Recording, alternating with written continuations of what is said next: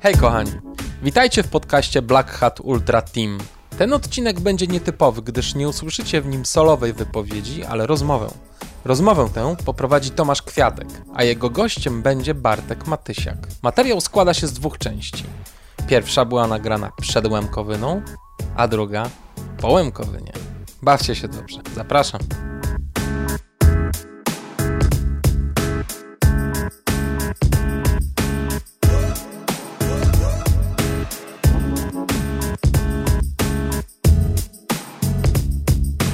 Cześć, gdziekolwiek jesteście, na treningu, w domu czy gdzieś w podróży. Mam nadzieję, że najbliższe kilkadziesiąt minut upłynie Wam bardzo przyjemnie. Nazywam się Tomek Kwiatek i dzięki uprzejmości Kamila chciałbym Wam dzisiaj przedstawić mojego przyjaciela, zwykłego i bardzo niezwykłego biegacza, Bartka Matysiaka.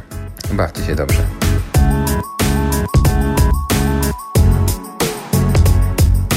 Raz, dwa, trzy, próba pierwsza. Jest sobota, 31 sierpnia.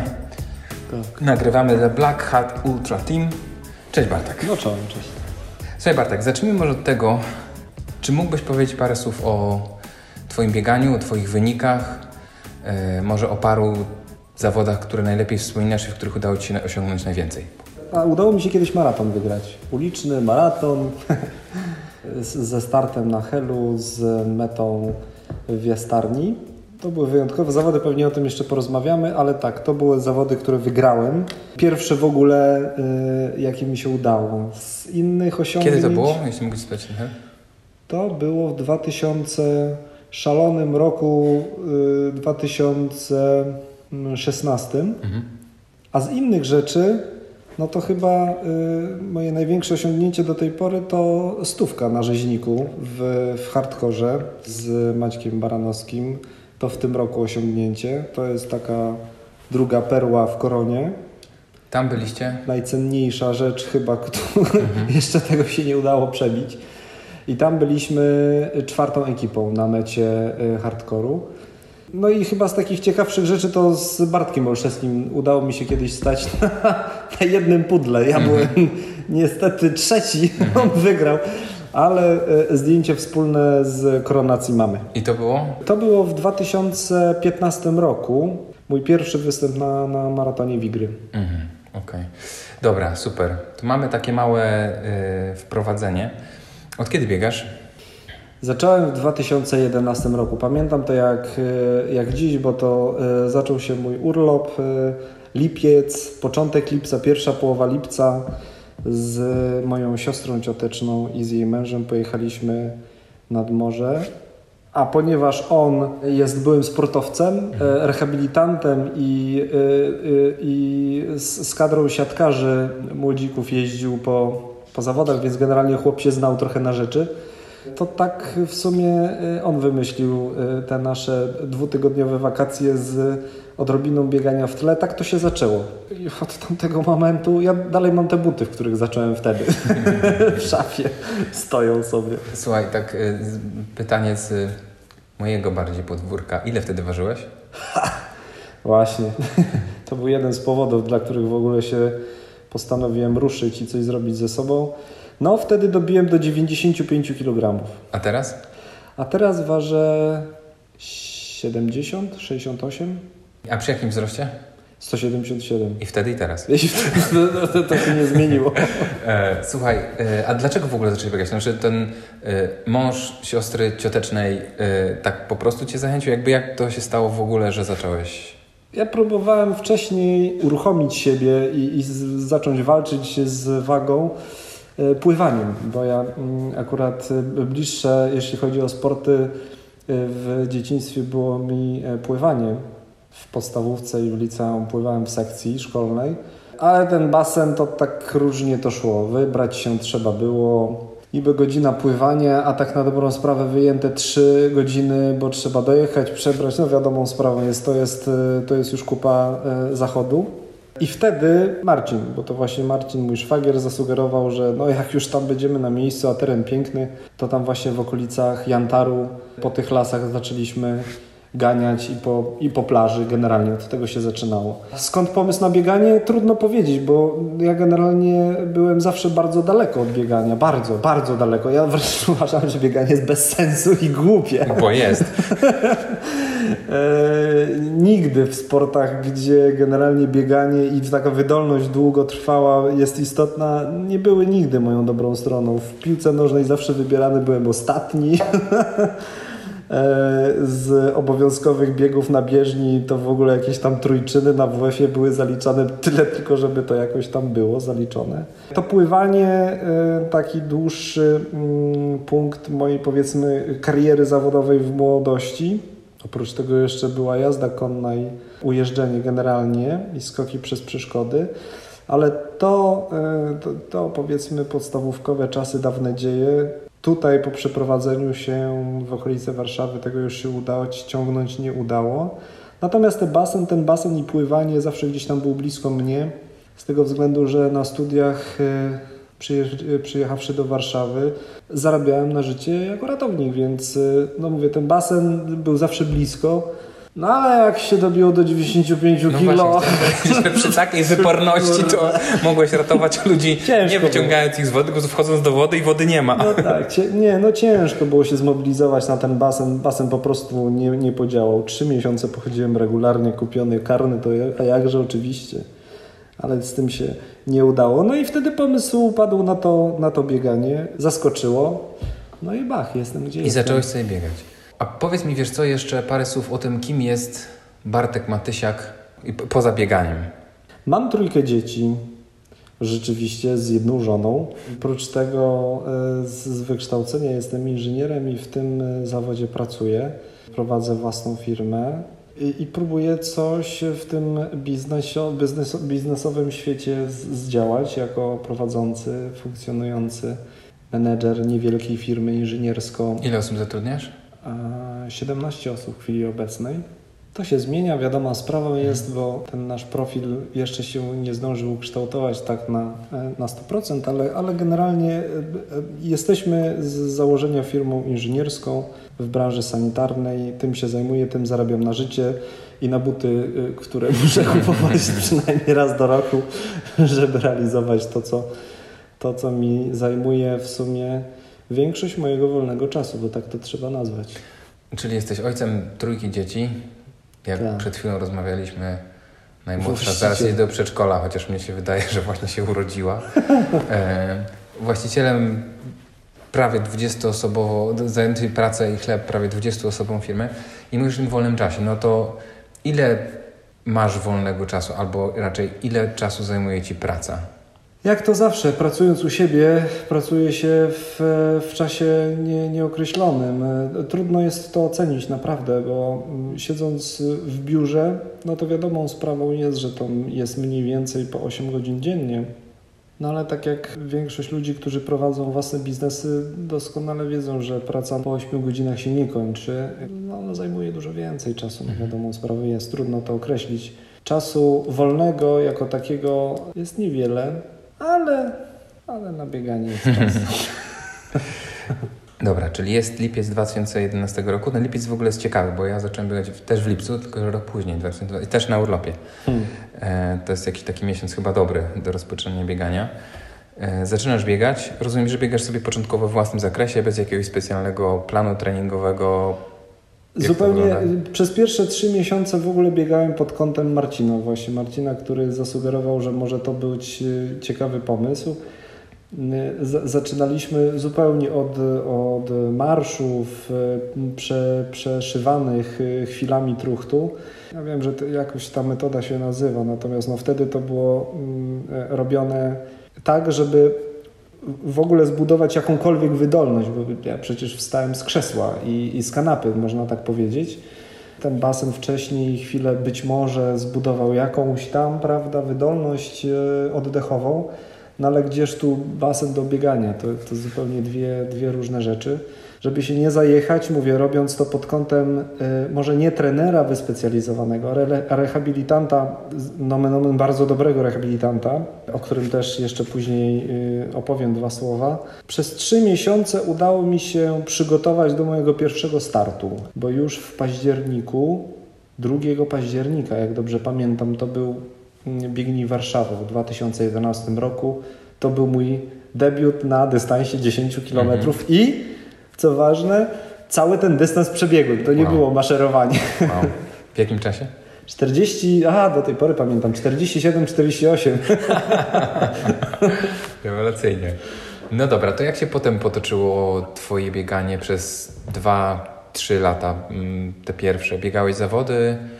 Pierwsze co, to kupiłem sobie książkę Skarżyńskiego. Od tego zacząłem, bo wiadomo, sprawą internety y, są pomocne, natomiast y, ja akurat wolę wziąć książkę i przeczytać coś, zwłaszcza, że Jerzy Skarżyński to całkiem przyjemnie przygotował dla nowicjuszy. Czyli tutaj z tego miejsca pozdrawiamy Pana Jerzego. Tak. Kłaniamy się bardzo nisko. Bardzo nisko, tak. Y, y, zresztą mieliśmy okazję się spotkać w, przy którymś maratonie w Dębnie i chwilę po, zamienić dwa słowa. To był chyba mój drugi występ w, Dęb, w Dębnie, 2015 rok. No to właśnie to wtedy żeśmy się poznali, może poznali to za duże słowo, ale żeśmy zamienili dwa słowa. Yy... Książka między nogi, rozpisany wstępnie metodą chałupniczą własną, e, klucz e, treningowy, czy może idea rozpisana na wtedy trzy dni treningowe, czy dwa dni treningowe, już teraz nie pamiętam za bardzo, ale generalnie biegałem zgodnie z metodą pana Jerzego. I tak jak wspomniałem, to mi pozwoliło się przygotować do pierwszych zawodów, do drugich zawodów, czyli do następny był bieg niepodległości w 11 roku. 11, 11, 11, czarodziejska liczba. I cóż, i na tym się skończył rok 11. Y, 12 rok to było tak, prawda, różnie, raz poprzecznie, podłużnie, tych startów było tam niewiele. Yy, zaczęły wychodzić błędy właśnie w trenowaniu, pewne przeciążenia, jakieś kontuzje niewielkie, lenistwo, a jakże brak konsekwencji i mm, różne takie problemy, z którym się boryka każdy, kto musi wieczorem czy popołudniem wyjść na trening. takie były tego początki. Bardzo długo biegałem bez w ogóle, bez trenera. Na trenera Jacka Gardenera i z tego miejsca również pozdrawiam. Dopiero, dopiero, dopiero to był rok 2015. To Jacka na pewno jeszcze tak, dotrzemy. Tak. W każdym razie y, tutaj muszę powiedzieć, dzięki metodzie y, i jakby ideologii trenowania y, zaproponowanego przez Jerzego Skarżyńskiego dobiłem do swojego pierwszego maratonu. Mhm. Ten Kiedy to przebiegłem w 2013 roku, mhm. to była Warszawa. 2013 roku z całkiem niezłym czasem. Mhm. 3 godziny 31 minut 30 coś tam sekund, już nie pamiętam dokładnie. Mhm. Zresztą... Czyli właściwie po dwóch, i paru, po dwóch latach i paru miesiącach tak. biegłeś 3,31. Tak, mhm. tak, dokładnie tak. Wiedziałem, no tutaj nie chciałem się spieszyć, to jakby odwlekałem tą sprawę premiery na maratonie, Chciałem to zrobić, y, no, żeby sobie krzywdy już nie zrobić, bo mhm. mówię, 2012 rok już pokazał mi, że generalnie trenowanie nieodpowiedzialne, takie zbyt szybkie i pochopne, może się źle skończyć, więc mhm. mówię, tutaj to rozciągałem w czasie. Doskonale wiedziałem, bo to jedna z głównych idei, która się przewija właśnie przez książkę pana Jerzego, to to, że bieganie jest dla osób cierpliwych i więc generalnie mhm. starałem się nie spieszyć z tymi po kolejnymi etapami swojej biegowej kariery i zdobywaniu kolejnych y, dystansów na swojej drodze. Czyli zacząłeś w 2011, po, na jesieni 2013 przebiegasz pierwszy maraton, to idzie wszystko fajnie, no bo 3.30 to już jest czas, To który... była jesień, tak, a wiosną, y, wiosną zadebiutowałem na półmaratonie, Aha. bo to jakby też jakby to było ustalone, poukładane w, kolejności, mhm. no mówię, z założenia. Musiałem się przekonać, czy to dam radę, więc na wiosnę 2013 roku debiutuję jako półmaratończyk, no a potem na, jeś na jesieni się odbywa mój pierwszy maraton. Mhm. Czyli to super. A potem a potem jest 21 maja 2014 roku. To jeszcze powiem, że tak. y, Data dość ważna dla mnie, bardzo ważna, ale to tak jeszcze wspomnę, że po przebiegnięciu no, z pierwszego maratonu w Warszawie, ja wtedy się dowiedziałem i zorientowałem się, że jest takiego, jest takie coś, taki święty gral jak korona maratonów i tak wtedy właśnie przebiegnąwszy, dotarwszy na metę mm, maratonu w Warszawie, zamarzyłem sobie, żeby właśnie tą koronę maratonów zdobyć. Jeszcze wtedy mi się to wydawało trochę mało prawdopodobne, bo to aż pięć tych maratonów trzeba było przebiec w dwa lata, więc stosunkowo niewiele czasu. Lepiej tak niż na przykład naraz. Szok, szok i niedowierzanie. Natomiast to tak, wtedy sobie zamarzyłem, żeby coś takiego zrobić. No i ten plan sukcesywnie i konsekwentnie wdrożyłem w życie, więc ten trening trochę przemodelowałem pod kątem właśnie biegania w maratonach. I tu w domu się pojawia druga książka pana Jerzego Skarżyńskiego, gdzie właśnie jest mowa o maratonach i ultramaratonach. I tam już przeskakiwszy, na level wyższy, trochę mm, modeluję ten swój indywidualny trening pod kątem właśnie przygotowania do, do maratonów. To tutaj musimy zrobić małe, mm, małą uwagę, że nie jesteśmy sponsorowani ani przez jego, pana Jerzego Skarżyńskiego, ani przez jego wydawnictwo. Znaczy, jeszcze nie jesteśmy sponsorowani, ale jesteśmy otwarci. Nie, muszę powiedzieć, że to są rewelacyjne książki i chyba dzięki temu tak mi się to udało poukładać rozsądnie i nie zrobić sobie krzywdy, bo to mm, zaczynających biegać jest y, w Polsce bardzo dużo. Niewielu zostaje przy tym bieganiu z różnych względów, najczęściej ze względów y, zdrowotnych, kontuzyjnych i jakby przemęczenia. Te książki pozwoliły się temu mm, przed tym ustrzec. No i chyba zrobić z siebie w miarę rozsądnego amatorskiego biegacza. Z tym rozsądkiem bym nie przesadzał, ale dobra, czyli Tak, Warszawa to jest, y, to jest jesień 2013. przychodzi myśl, zrobię koronę maratonów. Tak jest. I zaraz y, od razu grze, grzebanie w internecie, a co to ta korona jest? I się okazuje, że to cztery jeszcze maratony do przebiegnięcia, między innymi właśnie Dębno, które jest kolejne na wiosnę 15 roku. Kraków, który jest zaraz, y, daj Boże, to chyba było po dwóch czy po trzech tygodniach y, po Dębnie. A kiedy było dawno? Pamiętasz w jakim to było miesiącu? W marcu W marcu. w marcu, a Kraków, to też bardzo dobrze pamiętam, 18 maj. Dlaczego 18 maj? Dlatego, że trzy dni później Czyli przebiegłeś Dębno i Kraków. przebiegłem Dębno, przebiegłem Kraków, już miałem 3 z 5, już byłem, już wiedziałem, że to się uda, e, bo, bo jeszcze pozostawał Wrocław i, i, i Poznań. Już nawet miałem obcykany plan, bo to bo to jednak trzeba było troszkę się przygotować logistycznie. Wszystko było poukładane, już chyba nawet były, y, były opłaty wniesione za, za start w tych zawodach. Mhm. No i pech, bo trzy dni po Krakowie, jeszcze w, z zakwasami w nogach, dochodzi do wypadku. Dochodzi do wypadku na krajowej dziesiątce. Czołowo spotykam się z ciężarówką, więc skończyło się to Bogu dzięki, tak z perspektywy czasu. Jestem pewien, że jakaś opatrzność na- nade mną czuwała, że nikomu się w sumie nic poważnego nie stało, a w sumie, że, że, że nikt nie zginął.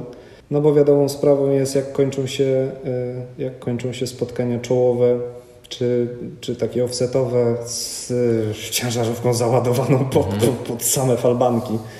Pokiereszowany z tego wypadku wychodzę ja, jechałem wtedy z żoną, jeszcze z koleżanką z pracy. To był wyjazd służbowy. No cóż, e, ja chyba dostałem naj, naj, najpoważniej, bo mm, połamana okazuje się miednica. Trafiam na, na SOR do Płońska, kurczę, albo do Płocka, już nie pamiętam teraz gdzie, bo żona trafiła do jednego, ja do drugiego. No i cóż, no, spędzam 7 dni w szpitalu. Lekarz prowadzący ortopeda mówi, pamiętam to też jak dziś, robiąc mi tomografię, że, że będzie sukces, jak w ogóle będę chodził. No i to wtedy się właśnie zaczęło. Wtedy coś, mnie, co, coś we mnie pękło i, i chyba wtedy sobie obiecałem sam sobie, że kurna to tak nie będzie, że nie skończy się e, tak jak ten lekarz mówi, że no że nie, no, no jak, jak? chodzić. A jak bieganie? A, gdzie, a co z tą koroną do cholery, która się zaczęła robić i się nie skończyła? Ale diagnoza jest y, niepodważalna. Pęknięty talerz miednicy, praktycznie pół roku, a w sumie pierwsze trzy miesiące to w ogóle bez ruchu, leżąc w łóżku już wtedy w domu, bez możliwości chodzenia do kibla, a już nie mówiąc o jakichkolwiek ćwiczeniach po prostu musiałem przeleżeć. Facet, który chwilę temu przebiegł maraton, kurde, nie może nawet do kibla pójść się wysikać. I, i chyba z tego względu dla biegacza wtedy dla mnie to był, y, to był jakiś koszmar. Ale koszmar całe szczęście, który się dość szybko skończył, bo, bo wtedy z pomocą znowuż przyszedł Marcin, mój y, y, rodzinny rehabilitant, który chyba tym, że ja leżąc w łóżku pod jego okiem zacząłem robić pierwsze ćwiczenia zupełnie bez, takie jakieś zupełnie niezwiązane z bieganiem, gdzieś tam na rękach, na, na pas barkowy, uruchomienie stopy jednej, drugiej, żeby w ogóle nie, nie, nie ruszać jakby tej części biodrowej. Od tego się w sumie zaczęło. Jakieś ciężarki, hankle, y, wszystko oczywiście w pozycji leżącej. Po trzech miesiącach, jak się okazało, że E, że jest e, w miarę ok, te ćwiczenia mogły być zintensyfikowane, to nawet chwili się nie zastanawiałem, tylko to po prostu zostało wdrożone. Tak szybko, jak to tylko było możliwe, trafiłem w ręce najlepszych specjalistów e, w Konstancinie. I tutaj też muszę wspomnieć o Maćku Okoniu, Wel Ryba, który ze mną pracował przez długi, długi czas, bo to, bo to, bo to było kolejne pół roku, codziennie po 3-4 godziny e, intensywnego ćwiczenia, żeby, żeby po prostu z powrotem stanąć na nogi. To zaraz wrócimy do Ciebie. W jakim stanie po wypadku była Twoja żona i ta trzecia osoba, która zajechała? Koleżanki z pracy akurat niewiele się stało. Ciśnięty został jej pas, jechała z tyłu. Moja żona miała trochę mniej szczęścia, bo Odłamek okna, szyby dostał się między poduszkę powietrzną a jej twarz, więc rozciętą została, znaczy rozciętą, uciętą praktycznie miała powiekę na, na jednym oku. Do tego stopnia, że jak to już teraz sobie rozmawiamy jako takie żarciki, że będąc właśnie na, na stole mm, czy w karetce, przy zamkniętych oczach widziała, co się dzieje y, jej nad głową, więc Ledwo w sumie, ledwo udało się uratować tą powiekę. Do tej pory zresztą nie uzawi na to oko, więc płacze tylko na pół twarzy. no to może i dobrze. Mąż nawet jak ją wkurzy, to tylko płacze na jedno oko. Ale też w sumie poza y, tą taką sprawą, która mm, spowodowała, wiadomo, wizualną zmianę oka, i problemy y, również y, powypadkowe, jak to, jak, jak to każdy ma, mhm. psychiczne, to w sumie poza tą powieką nic poważnego się nie stało. Po pierwsze w życiu, no, znam Kasię, nie wiem teraz, czy mogę bezpiecznie powiedzieć, czy nie. Kasia ma piękne oczy i nigdy w życiu bym nie powiedział, że tam, wiesz, jest, są jakieś ślady, bo o tym nie wiedziałem, więc tym prawdą, nie prawdą jest, że e, profesor, który później Kasią po wypadku się już zajmował pod kątem jakby uruchomienia tej powieki z powrotem i próby odblokowania e, kanaliku łzowego, to powiedział, że właśnie na szpitalu pani chirurg okulista, no tylko mówię teraz, nie wiem, mhm. czy z Płocka, czy z Płońska, e, zrobiła fenomenalną robotę i uratowała jej oko po prostu. Mhm. Tak trzeba to powiedzieć a podobno była to bardzo młoda pani doktor. Więc y, dzięki temu z tym okiem większych problemów nie ma. Jeśli dobrze liczę, to twoja dwójka starszych dzieci już wtedy była na świecie? Tak, tak, tak, tak, oczywiście tak. E, syn miał lat 5, e, córka miała lat 8. E, jak to Bartek się odbiło na, na waszej rodzinie, na twojej pracy? No bo tata leży, co się wtedy u Was działo? Dzieciaki były piekielnie zestresowane. To znaczy, mm, ja pamiętam to dokładnie, że y, jak już przyjechałem do domu, już czekało łóżko specjalne, wypożyczone z, mm, z tymi wszystkimi przeciwodleżynowymi materacami, kurde, tym całym sprzętem, stolikami, kaczkami do sikania i wszystkim innym. Jak to wjechało do salonu, to pół, pół salonu było zajęte przez te moje graty to pamiętam, że dzieciaki praktycznie nie odstępowały mnie na krok, ale, ale nie dały po, po sobie poznać. No, trzeba wspomnieć, że y, moja żona wtedy również po wypadku z zaklejonym okiem, no też spokoju ducha dzieci y, nie budziły, więc my żeśmy w ogóle byli taką wtedy mocno, y, szukam dobrego słowa, ale taką rodziną sponiewieraną. Mhm. Bardzo wtedy pomogła nam, e, pomogli nam rodzice z jednej strony i z drugiej strony, którzy po prostu się nami opiekowali, co tu dużo mówić, e, bo e, dzieci trzeba było przecież wybrać do szkoły. Wtedy jeszcze do przedszkola Tymon chodził. No i jakoś to żeśmy, jakoś to żeśmy ogarnęli, w sumie dzięki nim, no bo, no bo nie inaczej. Samo się nie zrobiło. A jak twoja praca? Bo ty wtedy z tatą pracowałeś, prawda? W sensie tak. tata prowadzi firmę, ty... No ja się wtedy praktycznie, to znaczy praktycznie w ogóle zostałem wyłączony z wszelkich działań, bo, bo nawet trudno mi było laptop y, trzymać na, na kolanach. Dość szybko wróciłem do takiego komentowania spraw zdalnych, ale Wiadomo, w mojej branży praca zdalna to jest mit, tak na dobrą rzecz. W sytuacji, kiedy y, firma wtedy prowadziła duży projekt y, dla jednego z naszych klientów, inwestycyjny, montażowy, gro działań działo się na budowie, a na budowie zdalnej y, pracy, nawet jak jest, to jest w bardzo niewielkim stopniu. I to tylko wtedy dzięki zespołowi, który funkcjonował, Udało się te tematy pokończyć z sukcesem zresztą. A cóż, a prowadzenie firmy spoczęło na barkach mojego taty. Mhm. Nie był to łatwy okres. Zbiegło się to również z naszymi wewnętrznymi firmowymi działaniami rozbudowy i, i innych inwestycyjnych działań. No, no, no był młyn, był młyn jak, jak nie wiem. Że to się wtedy wszystko udało, to, to jakiś, ja nie, to, to, to jakiś dru, drugi cud. Mhm. A jak dajesz sobie z tym radę psychicznie? Mówisz, że to nie był łatwy okres. Tak jak powiedziałem, dla faceta, który jeszcze chwilę temu przebiegł maraton i w sumie y, drzwi wszelkie były stały otworem i ograniczenia y, wtedy mi się wydawało, że nie istnieją. Jeszcze wtedy nie wiedziałem, że jest coś takiego jak bieganie po górach i, i ultradystanse na poziomie 100 km. To wtedy w ogóle jeszcze mi się nie mieściło w głowie, ale maraton już byłem w stanie przebiec, więc y, królewski dystans y, nie był niczym nieosiągalnym, a tutaj nagle trzeba było leżeć grzecznie w łóżku i, i nawet y, z, nie było mowy o przekręceniu się na bok. Y, więc no sam rozumiesz. Nie chcę używać niecenzuralnych mhm. słów, ale, ale generalnie psychicznie to, to, to nie był balsam. Nie mam jako, to znaczy nie mam z tym problemu, żeby wracać do tamtych chwil, ale brak możliwości podstawowego ruchu dla człowieka, który jeszcze chwilę temu mógł zrobić praktycznie wszystko, no to było, to, to, to, to było trudne. A jak sobie z tym poradziłeś? To znaczy, miałeś jakąś pomoc, z kimś rozmawiałeś o tym, czy to jakoś przetrawiłeś sobie w środku sam? Jest to ta szybka rehabilitacja i jakby to światełko w tunelu, które dość szybko mi się zapaliło i w głowie, i dzięki pomocy rehabilitantów. Chyba to było takim, no mówię, to mi pozwoliło jakby przebudować pewne problemy, które narosły w głowie wtedy.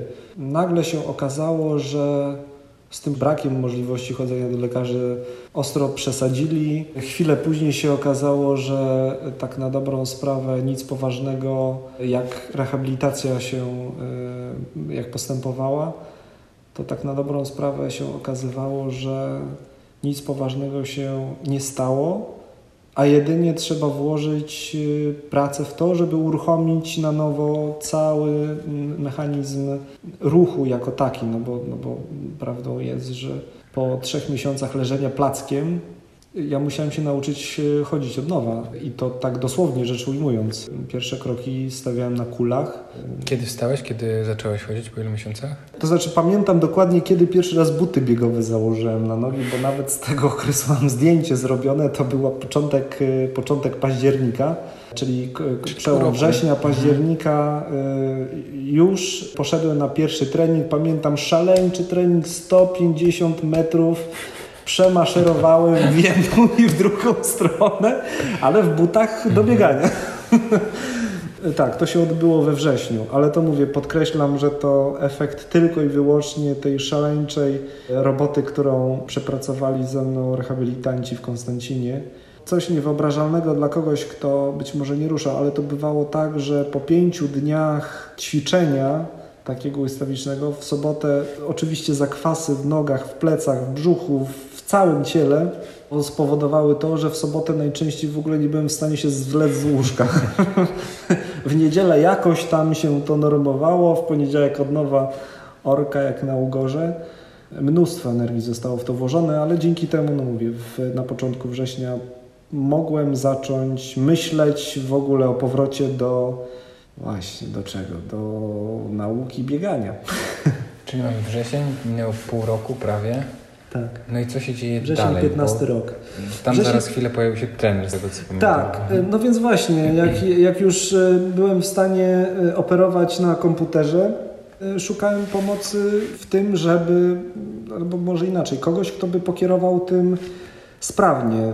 Już byłem świadom, że specjaliści i profesjonaliści, jak rehabilitanci, którzy są w stanie zrobić z beznadziejnego przypadku, odwrócić praktycznie wszystkie złe skutki wypadku, tak sobie pomyślałem, że no może nie warto wracać do biegania samemu, a skupić się na znalezieniu kogoś, kto by tym pokierował po prostu. I jeszcze leżąc w łóżku, właśnie grzebiąc po internetach, y, natrafiłem na blog Ani Sawickiej. Pozdrawiam Aniu. Pozdrawiamy, też kłaniamy się w pas. E, bo to tak na dobrą sprawę dzięki właśnie Ani, z którą potem biegaliśmy wspólnie, trafiłem do Jacka Gardenera. Może inaczej. Otworzyło mi się przed, y, w świadomości, y, że istnieją takie grupy biegowe dla amatorów, gdzie można po prostu z profesjonalnym trenerem zacząć swoją przygodę pod okiem kogoś, kto rozpisze trening, poprowadzi ten trening, zwróci uwagę na ważne rzeczy, y, nie tylko y, związane z samym bieganiem, ale i z odżywianiem, z suplementacją, z, z tym wszystkim, z doborem sprzętu rzecz jasna i wszystkim tym, co jest y, bardzo blisko biegania, jakby od strony zupełnie technicznej. To też musimy powiedzieć, że Jacek Gardner nie sponsoruje tego nagrania, chociaż może po tych słowach nam po grosiku tam odpuści z planu treningowego. Zobaczymy. tak, dokładnie. I tak trafiłem do, y, do, do Jacka, do sklepu do Jacka na, na, y, na Okaryny. Na Okaryny, bo to był, mówię, to był październik i tak sobie pomyślałem, że mm, chyba naj, najlepszym pomysłem po mm, przeczytaniu całego bloka mm, Ani, dowiedziałem się, że funkcjonują takie, takie jednostki jak obóz biegowy i pomyślałem sobie, że na taki obóz właśnie z Jackiem się wybiorę. Najbliższy był w lutym, w Zakopanym, więc no, jak tylko byłem w stanie wsiąść w samochód, pojechałem na Okaryny. E, tam wtedy poznałem Agnieszkę. Agnieszka mnie zapisała, opłacone, bak, już nie było odwrotu, koniec, kropka. Tak to się zaczęło. Pierwszy obóz.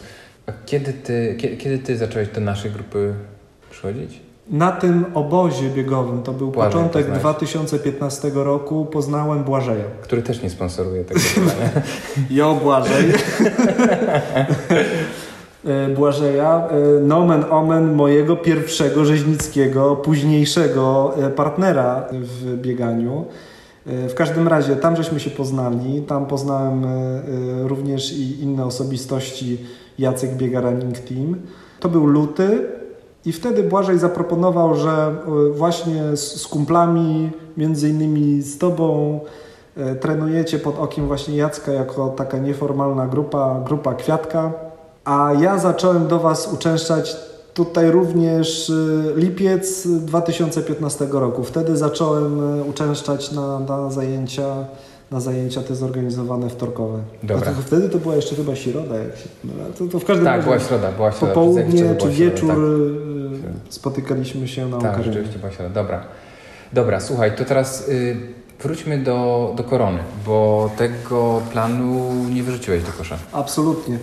E, w złości takiej swojej biegowej e, ja tak, e, no, taki już parszywy charakter mam, że lubię udowadniać sobie i innym, że coś, co jest e, niewykonalne albo e, ktoś, jeżeli mówi, że jest trudne, to ja właśnie lubię udowodnić, że wcale takie trudne nie jest. Zaparłem się strasznie na tą koronę, ale ponieważ daty i terminy już przeleciały, więc tamte trzy wcześniejsze maratony już mi się nie mogły wliczyć do korony, z wyjątkiem chyba Dębna i Krakowa.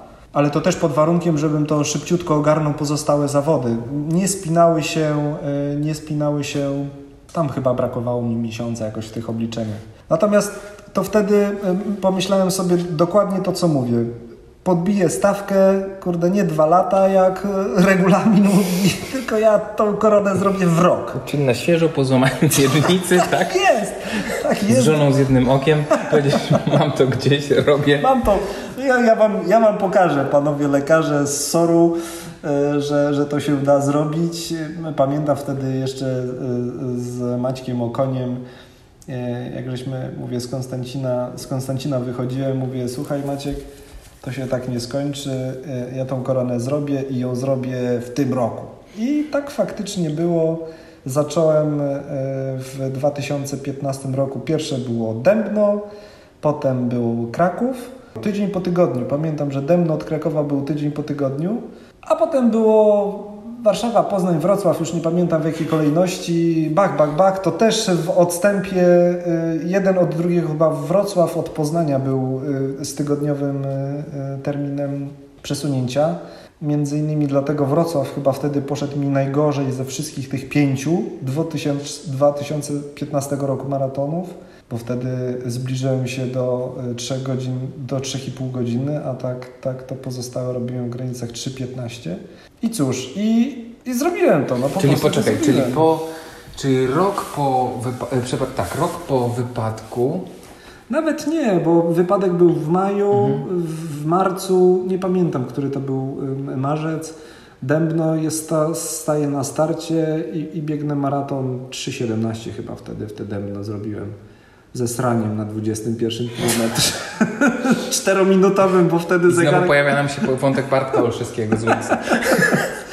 Nie, kurde, no to, to, tutaj wyszła moja, y, moje niedoświadczenie jako biegacza, bo tak sobie pomyślałem, że owsiankę sobie zjem na śniadanie. No, bardzo dobra była Myślałem, owsianka. po prostu nie wziąłeś stoperanu, ale no. rozumiem, że jeszcze żeś tu suplement, suplementowałeś tak. układ. E, owsianka wróciła, mhm. prze, przeleciała na 21 kilometrze, mówię, 4, km, 4 minuty mi to zajęło, bo z zegarkiem w ręku patrzyłem, ile mi to, mi to zejdzie. Ale z drugiej strony, bo chciałem Tojka była, tojka, nie tam, nie, nie w krzaku, tojka była. Chciałem powiedzieć, że gdyby nie, gdyby nie owsianka, to pewnie to byłoby jeszcze szybciej, ale z drugiej strony myślę, że mógłbyś tych parę kilometrów prowadząc to i to ja bieć wolniej, hmm. gdyby nie owsianka, więc być może Oj, tak. to się wyrównało.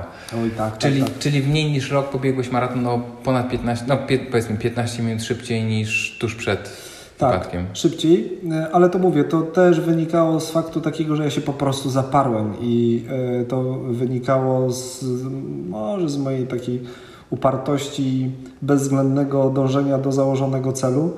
Ja nie pamiętam, czy ja Jackowi się przyznałem do tego, że zamierzam taki głupo, taką głupotę zrobić. A mówiłeś Jackowi o wypadku? On tak, wiedział. oczywiście. To znaczy on wiedział doskonale, że, że ja jestem powypadkowy i jadąc na ten obóz wtedy w lutym, trochę się obawiałem, czy to, czy to nie jest y, za szybko i czy to przypadkiem nie będzie za mocno. Ale Jacek powiedział, że okej, okay, jakby co, to będziemy skracać. Y, pamiętam, że po tym obozie nie wiem, czy to y, kwestia psychiczna, odświeżenia mózgu i, i poprzestawiania pewnych rzeczy, czy faktycznie trening w górach na stosunkowo niskim tętnie i długim wysiłku zimą e, spowodował, że no, takiego spida dostałem, że, że, że, że, że to dębno w marcu praktycznie przebiegło się samo. Słuchaj Bartek, ty już, no bo to był to był twój pierwszy przygód, ten obóz to była twoja pierwsza przygoda z trailem, z górami? Tak, tak. Wcześniej tylko i wyłącznie asfalt, wcześniej tylko, tylko niziny pod domem, wokół komina. Żadnych schodów wtedy nie zaliczałem, nie, bo nie wiedziałem, że to jest istotne. Żadnych górek, żadnego biegania w lesie nawet, bo wtedy brzydziłem się bieganiem w lesie, bo to było bez sensu, bo nogi uciekały na boki, niestabilny grunt i i w ogóle można było sobie kostki pokręcić, to więc w ogóle, w ogóle wtedy myślałem, że moje miejsce jest tylko i wyłącznie na asfalcie i nawet, nawet mi się w głowie nie mieściło, że można gdzieś tam ganiać po górach. To... Czy po koronie pobiegłeś jeszcze jakiś asfaltowy maraton? Taki czysto asfaltowy? Tak, yy, tak, ale yy, a, no jeden nawet na życiówkę z tobą w Toruniu. No tak, Toruń, oczywiście. Toruń, żeśmy razem biegli. Wtedy jeszcze organizowany przez Kamila Leśniaka, którego, czy współorganizowanego, którego e, pozdrawiamy z tego miejsca, wzorowe wyznaczenie trasy tam i, i kilometrowych markerów. tak, to prawda.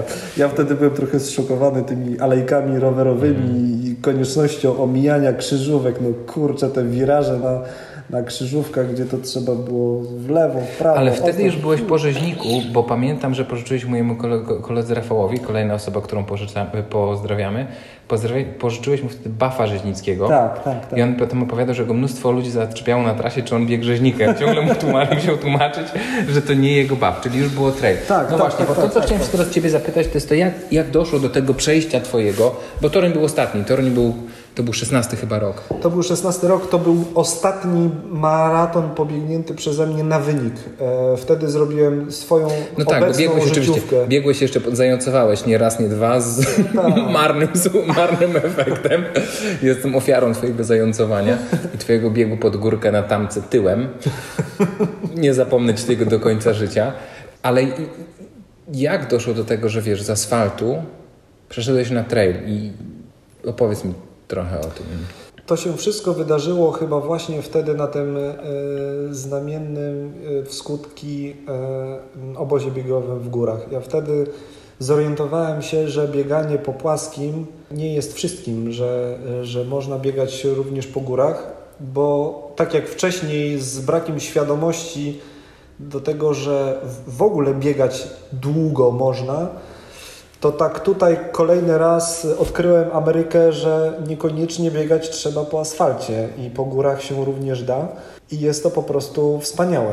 Pewnym takim szokiem moim własnym było móc y, wtedy jeszcze nie wbiec, bo, bo, bo wejść, ale biegowo zaliczyć Kasprowy zimą y, przy pięknej pogodzie i z niego zbiec. To było coś, co no, nie mieściło mi się wtedy w głowie. Y, Wydawało mi się, że to jakiś szaleńczy, szaleńczy pomysł, ale to się udało i to się dało zrobić. I to chyba był taki przełom, na najważniejszy punkt y, jakby przefokusowania z tego swojego planu biegowego z asfaltu właśnie na, na trail. To chyba wtedy się zaczęło y, dziać. A nie ukrywam, że Jacek znowuż Gardener przyłożył do tego swoje y, trzy grosze, a nawet dużo więcej, bo w końcu jako organizator festiwalu rzeźnickiego z Błażejem w sumie w roku 15 jedziemy na, e, na rzeźnika, na, na tego najsłynniejszego na świecie, a w Polsce to już na pewno legendarnego rzeźnika, co to bieg jest praktycznie nie, nie do zrobienia, a tu proszę bardzo, można i się zrobiło i jest. E, Do tamtej pory, czyli do lutego, mówię, w ogóle świat ultra i świat biegowe, biegania trailowego w, w, mojej percepcji w ogóle nie funkcjonował. Nie miałem w ogóle świadomości. Bieg rzeźnika dla mnie to, mówię, to ja się dowiedziałem o czymś takim, że, że taka impreza jest jakoś na wiosnę 2015 roku. Jak żeśmy właśnie zaczęli wspólnie z Błażejem się do tego, do tego biegu przygotowywać się razem. Bo To pierwszy nasz wspólny wyjazd, nocowanie u Jolki. Ja wtedy biegłem z jest. Pawłem, z kochanym Pawełkiem Łys- Łysym, moim, moim Nie, to idolem. była przygoda, słuchaj, no to, to zresztą byłeś wtedy częścią tego, te, tego wyjazdu. Sam wiesz, że, że, że, że to bieganie było może nie najważniejsze, ale ten wyjazd i te góry i w ogóle Bieszczady dla mnie pierwszy raz w życiu, bo ja wtedy byłem Mhm. pierwszy raz w ogóle w Bieszczadach. To był, no to był w ogóle przełomowy, przełomowa rzecz dla mnie. Dla mnie w ogóle jako nawet nie biegacza, tylko jako człowieka, no bo mówię, wtedy wiele rzeczy się w mojej głowie zmieniło. Mhm.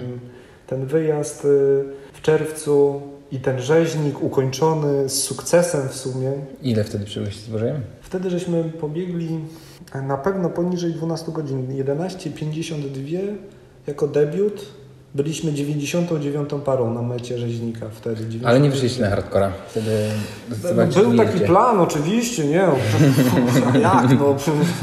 Długo żeśmy, sta, stając na, na starcie, byliśmy przekonani, że będziemy atakować hardcora, ale, y, no, ale w trakcie się okazało, że nie.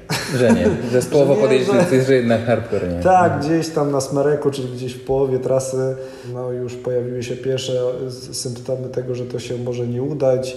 Odroczyliśmy decyzję do kolejnego punktu, e, co robimy dalej. Wychodząc wtedy z Cisnej już wiedzieliśmy, że, że nie, że, że, że, e, żebyśmy się tylko dokulali do, do końca. To mety. było jeszcze po starej trasie? Nie, to, to była była pier, nowa pierwsze, pierwszy rok, Już kiedy już było bez Taryńskiej. e, Tak, to bez była połamy. trasa. Tak. Słuchaj, no dobra, bo to musimy sobie jasno powiedzieć, tak? Y, Twój partner, nasz ogóle- wspólny przyjaciel Błażej, Tak jest. wtedy na końcówce słońce go zamrożyło. Y, No ale, bo, bo, to wiele osób z tym ma do czynienia, no bo w rzeźniku to nie, rzadko jest tak, że obydwie osoby z pary nie dają rady, tak? Zwykle jest tak, że jedna z osób nie daje rady. Jak się wtedy czułeś? No bo ty byłeś te, wtedy ty byłeś tym mocniejszym, ty wtedy mogłeś wyjść. E, I co? W ogóle uważam, mm, że bieg w parach e, i rzeźnik jako taki to są najtrudniejsze zawody e, ultra, jakie do tej pory mm, udało mi się pokonać. Ze względu nawet może nie ze względu na trasę czy jej trudność, chociaż ona łatwa nie jest, ale właśnie ze względu na to, że bieg biegnie się w parach. I tam zawodnicy w parze po prostu niosą odpowiedzialność za swojego partnera również na sobie. Nie ma mowy, to, to znaczy najtrudniejszą mm, chyba kwestią jest to, że tu trzeba wiedzieć, kiedy jest koniec możliwości partnera, bo kiedy jest własny koniec możliwości, to każdy biegacz wie. Doskonale, tak. Natomiast y, cała zabawa polega na tym, żeby wiedzieć, y, kiedy to już partner nie daje rady i wtedy trzeba mu jakoś pomóc. I tu się zaczynają schody. Faktycznie wtedy było tak, że Błażej, no mówię już, na, na smareku się pojawiły pierwsze problemy, słonko faktycznie wtedy prażyło niemiłosiernie i zaczęliśmy z, schodzić z tempa. Inna sprawa, że żeśmy jak wariaty polecieli y, pierwszy odcinek, ja mówię, międzyczasy pokazywały, że chyba na, Szliście na rekord trasy. oj, wiesz co, na 10 godzin pierwszy punkt wcisnej nam wyszedł. Byliśmy chyba wtedy ekipą 40, którąś w ogóle ze wszystkich, jakie się, jakie się zameldowały na, na, na punkcie, więc w ogóle szaleństwo, ale Mówię, to, to też y, błąd nowicjuszy. My wtedy w ogóle, przecież ja nie miałem żadnego doświadczenia w bieganiu ultra Błażej, też nie. Przecież też y, to była jego premiera na, na rzeźniku. Nie znaliśmy trasy zupełnie. Podeszliśmy do tego jak, jak, y, no, no jak młodziaki. No i, i, i mówię, i trochę za mocno żeśmy zaczęli, zdecydowanie za mocno. Żeśmy się ścigali tam z każdą parą po, po tym lesie po ciemku. tak, A na, na, na drodze do żebraka można pocisnąć. nie? można, tak, to prawda, można. Tam, tam, tam można było, bo z, z góry się e, leciało elegancko. No, zemściło się. Koniec był taki, że, e, że, że faktycznie. Cóż. No Błażej, Błażej mówił, że on nie do końca tą końcówkę pamięta. Ja już wiedziałem, że bę- będzie słabo. Błażej tutaj przepraszam, że będę opowiadał takie ku- kuchenno, kuchenną stronę, ale skończyło się faktycznie na tym, że klucząc y, po lesie, to już były ostatnie kilometry. My do końca nie wiedzieliśmy nawet y, na ile ten maraton jest. Mi zegarek już pokazywał 80 kilometr, czy tam 78. Na, na numerze było chyba napisane, że właśnie to są zawody na 78 czy 79 km, już też nie pamiętam. I trochę tak już jak na bezdechu yy, nurek, który do, do, chce dobić do ściany. Yy, Takim ostatnim rzutem na taśmę próbowaliśmy yy, po prostu tą metę osiągnąć. Wziąłem od Błażeja plecak, wziąłem jego kije i targałem to y, tyle tylko, żeby Błażej biegł, żeby w, ogóle, żeby w ogóle się poruszać do przodu. Błażej, wie- Błażej wie, że cię kochamy. E, oj, ale, ale wtedy walczył dzielnie. Chłopak, jak ja mu kazałem biec po tym już ostatnim, ostatnim, to był chyba ostatni kilometr y, asfaltu Jak to kazałeś mu biec? No po prostu powiedziałem, że ma biec i, i on taki zmętnym wzrokiem faktycznie biegł, dysząc jak parowóz.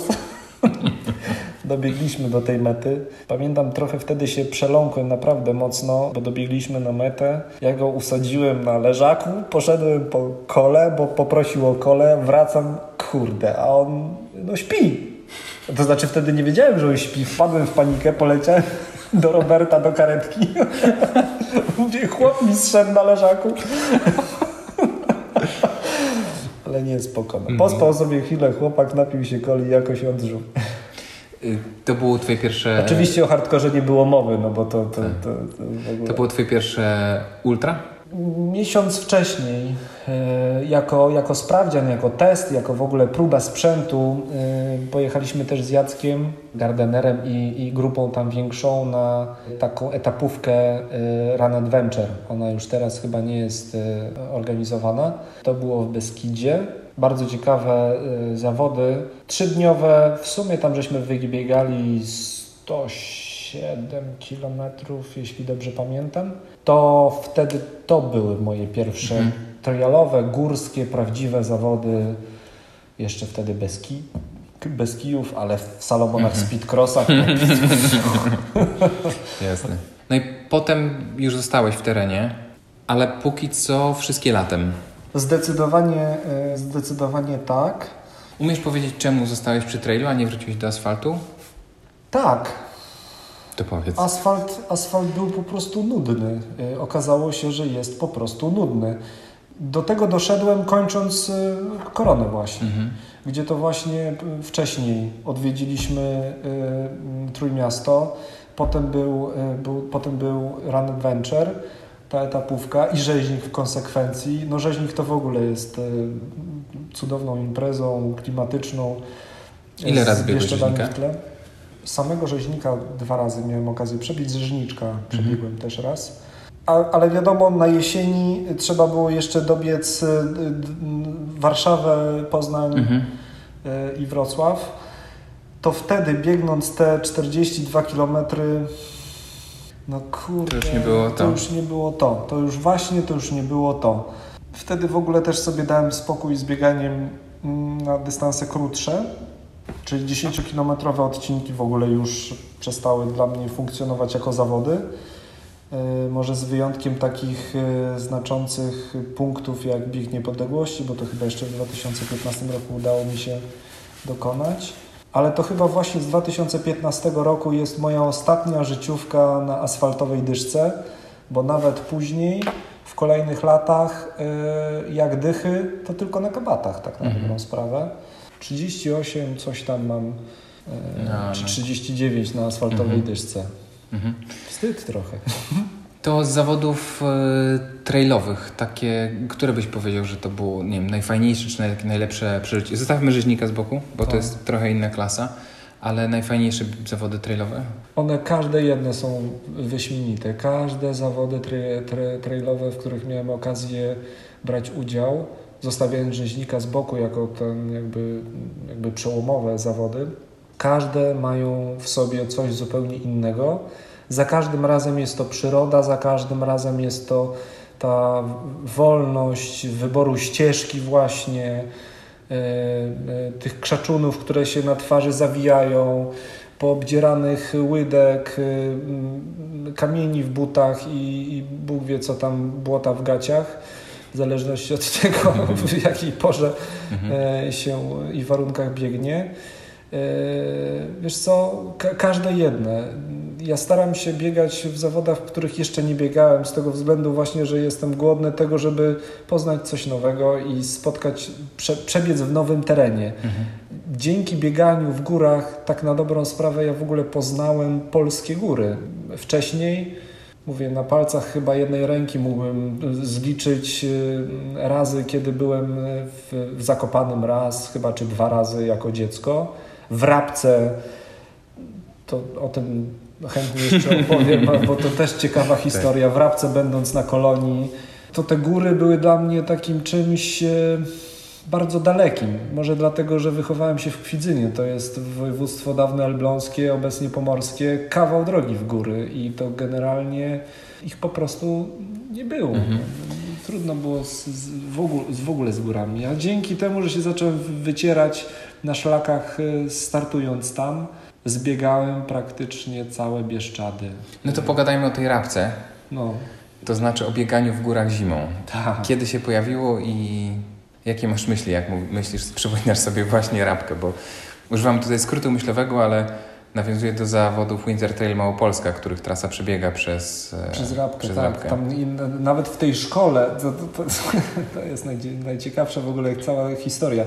W szkole, w której będąc jako dziecko w drugiej klasie czy w trzeciej klasie podstawówki, e, będąc tam na e, letnim obozie, spaliśmy w tej szkole, był urządzony jeden z punktów e, żywieniowych właśnie zawodów Intertrail Małopolska na dystansie 64 km.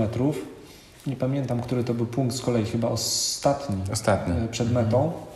I najśmieszniejsze było to, że dobiegam do tego punktu. Tak się rozglądam, mówię, kurczę, pamiętam to teraz, no, jak mhm. spojrzałem w lewą stronę, tam w dolinie jest taki drewniany kościół z dzwonnicą. Myślę sobie, kurde, gdzie ja to mogłem widzieć? Skąd ja znam w ogóle ten kawałek, kawałek widoku? I dobiegam do tej szkoły i normalnie jak obrazek, tak jak czasem są zdjęcia stare sprzed 20 lat i się nowe nakłada i tak mówię, kurde, ja tu byłem, no. Wbiegam po tych schodach, trochę inaczej płot teraz jest tam zorganizowany, ale te schody tak jak są, tak wtedy były. No, a, no, aż sobie przez drzwi popatrzyłem na ten widok w dół doliny.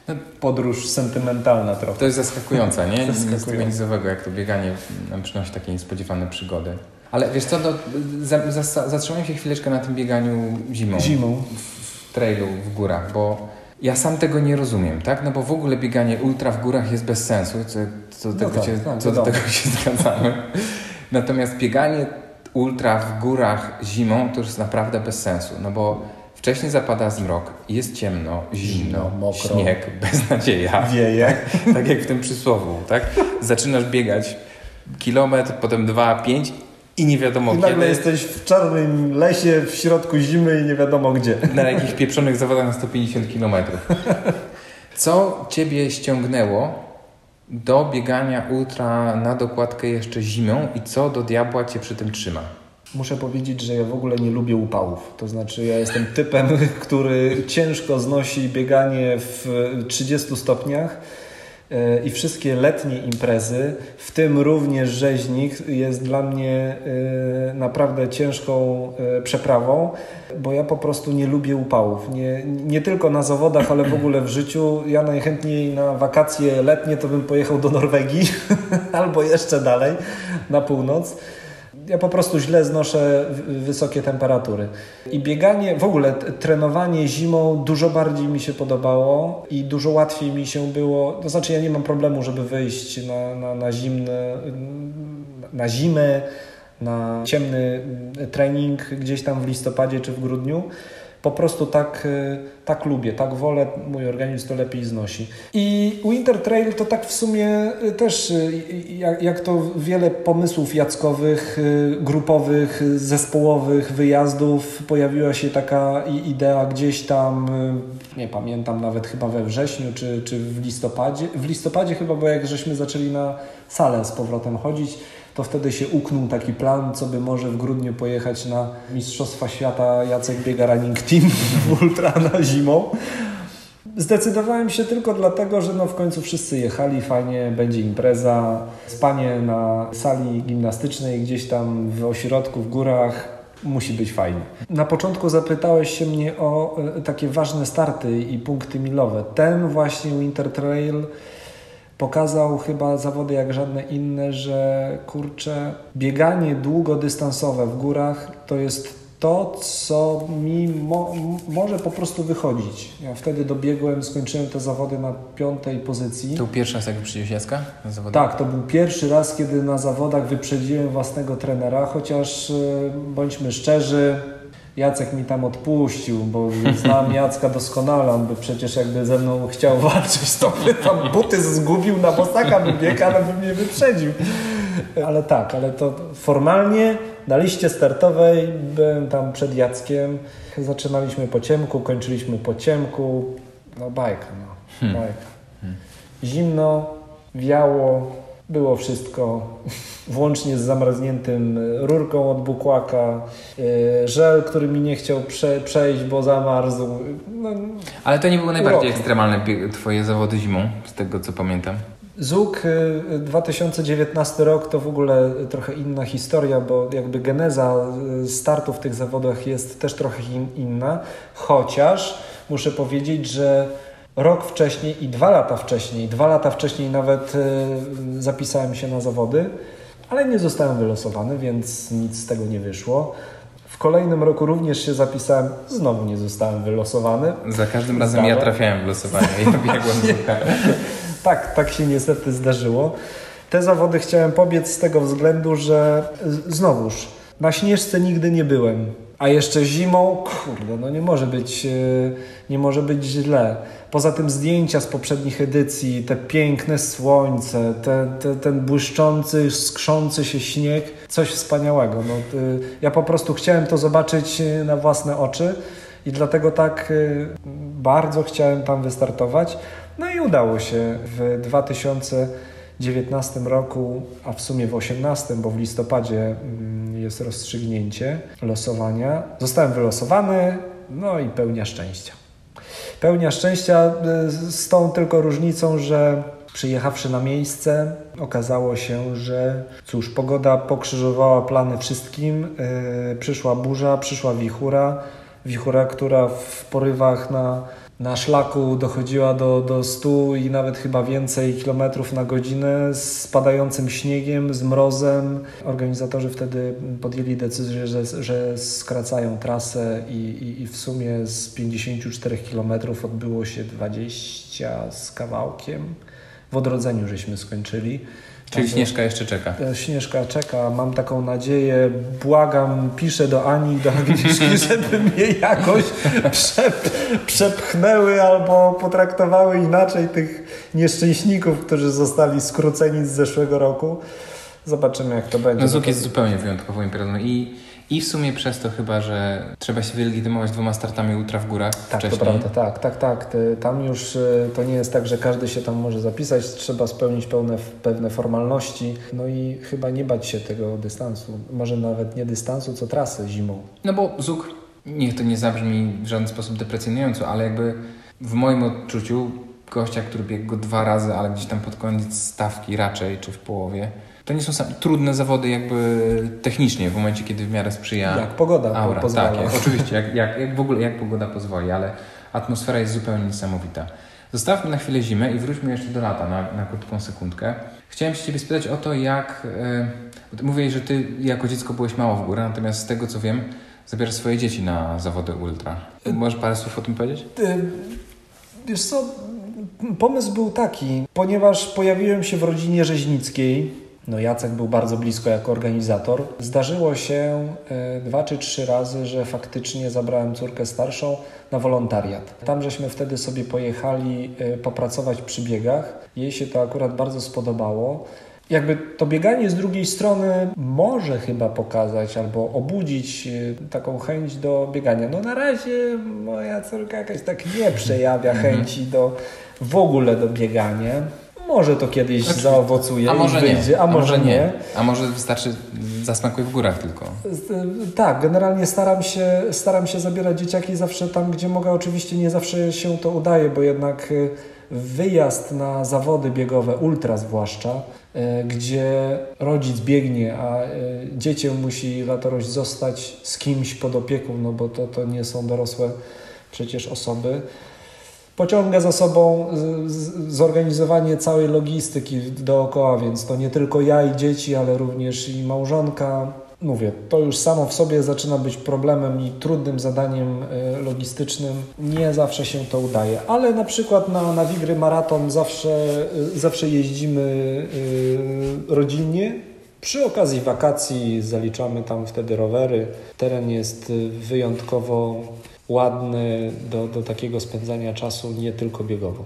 To już dwa, może trzy mm, ostatnie pytania. Znaczy muszę powiedzieć, że tutaj osoby niezwiązane z bieganiem albo mhm. będące daleko od biegania, no mówię, moja żona nie biega i nie podziela y, jakby chęci y, na bieganie. Jakby przekonać do uczestniczenia w tym wariactwie biegowym, gdzie to jedyny temat to jest bieganie, jest trudny. Mhm. Ci, którzy mają w rodzinach y, biegaczy, a nie biegają sami, pewnie mnie zrozumieją, że jak się biegacz z biegaczem spotka, to już na, dla niebiegacza Koniec. miejsca nie ma i nuda się zaczyna. Bartek, parę razy wspominałeś o, o, o, grupie, o grupie treningowej. Jakie, powiedz mi, dla Ciebie ma znaczenie to, że, że my biegamy w grupie, że, że to nie jest solo i no, bieganie jest sportem indywidualnym, tak by się wydawało. Masz rację. Bieganie w sumie jest dla y, samotników, bo to jednak y, zawody nie zawsze się biegnie z kimś. E, rzeźnik jest trochę innymi zawodami, natomiast generalnie przy biegach takich ultra jest się samemu ze sobą. E, I prawdą chyba jest, że biegacze to samotnicy. Dlaczego biegam w grupie? Bo trenowanie w grupie daje tą nieprawdopodobną moc, że nagle spotykają się ludzie, których łączy właśnie to samo zacięcie, ta, ta, ta sama pasja czy zainteresowanie do tego, żeby być coraz lepszym, żeby trenować, żeby się starać, żeby się poprawiać. Nawet nie powiedziałbym, że tu chodzi o jakieś współzawodnictwo w ramach treningu, bo, bo, bo nie, ale zawsze grupa motywuje. Samemu, ale to wielokrotnie doszedłem do tego wniosku, że wychodząc na trudny trening samemu, no to kurna wiadomo, że się nie pociągnie do maksa. Jak się biegnie w grupie yy, i na plecach siedzi ktoś yy, i tam dyszy... Pozdrawiamy tutaj misia podróżnika. Tak, Piotrek, pozdrawiamy Misia, Cię. Maćka, pozdrawiamy Piotrka, pozdrawiamy... A jest takich więcej takich osobników, co tam yy, na plecach siedzą albo chwilę przed, y, przede, y, przede mną biegną. To zawsze motywuje do wysiłku, do jakby do podciągania się to jest ta godzina, półtorej czy dwie, gdzie generalnie odbywa się jakieś kurde misterium. Ja tego nie potrafię, nie, nie potrafię nazwać. Bez grupy byłoby bardzo ciężko, mhm. mimo że sam uważam siebie, tak mi się przynajmniej wydaje, że, że jestem raczej osobą, która e, lubi samotność. Ja lubi, lubię sam siebie.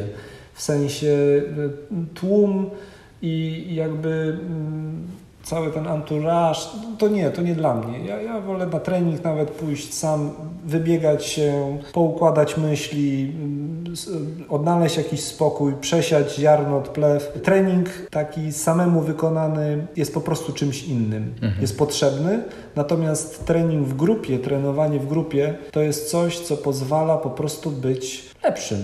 To raz, a dwa, to są chyba przyjaźni, które mm, pozostaną na całe życie.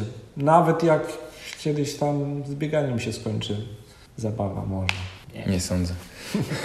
Wspomniałeś o motywacji i teraz jest y, końcówka sierpnia, właśnie zachodzi słońce, za oknami mamy przyjemny podwarszawski las. Las.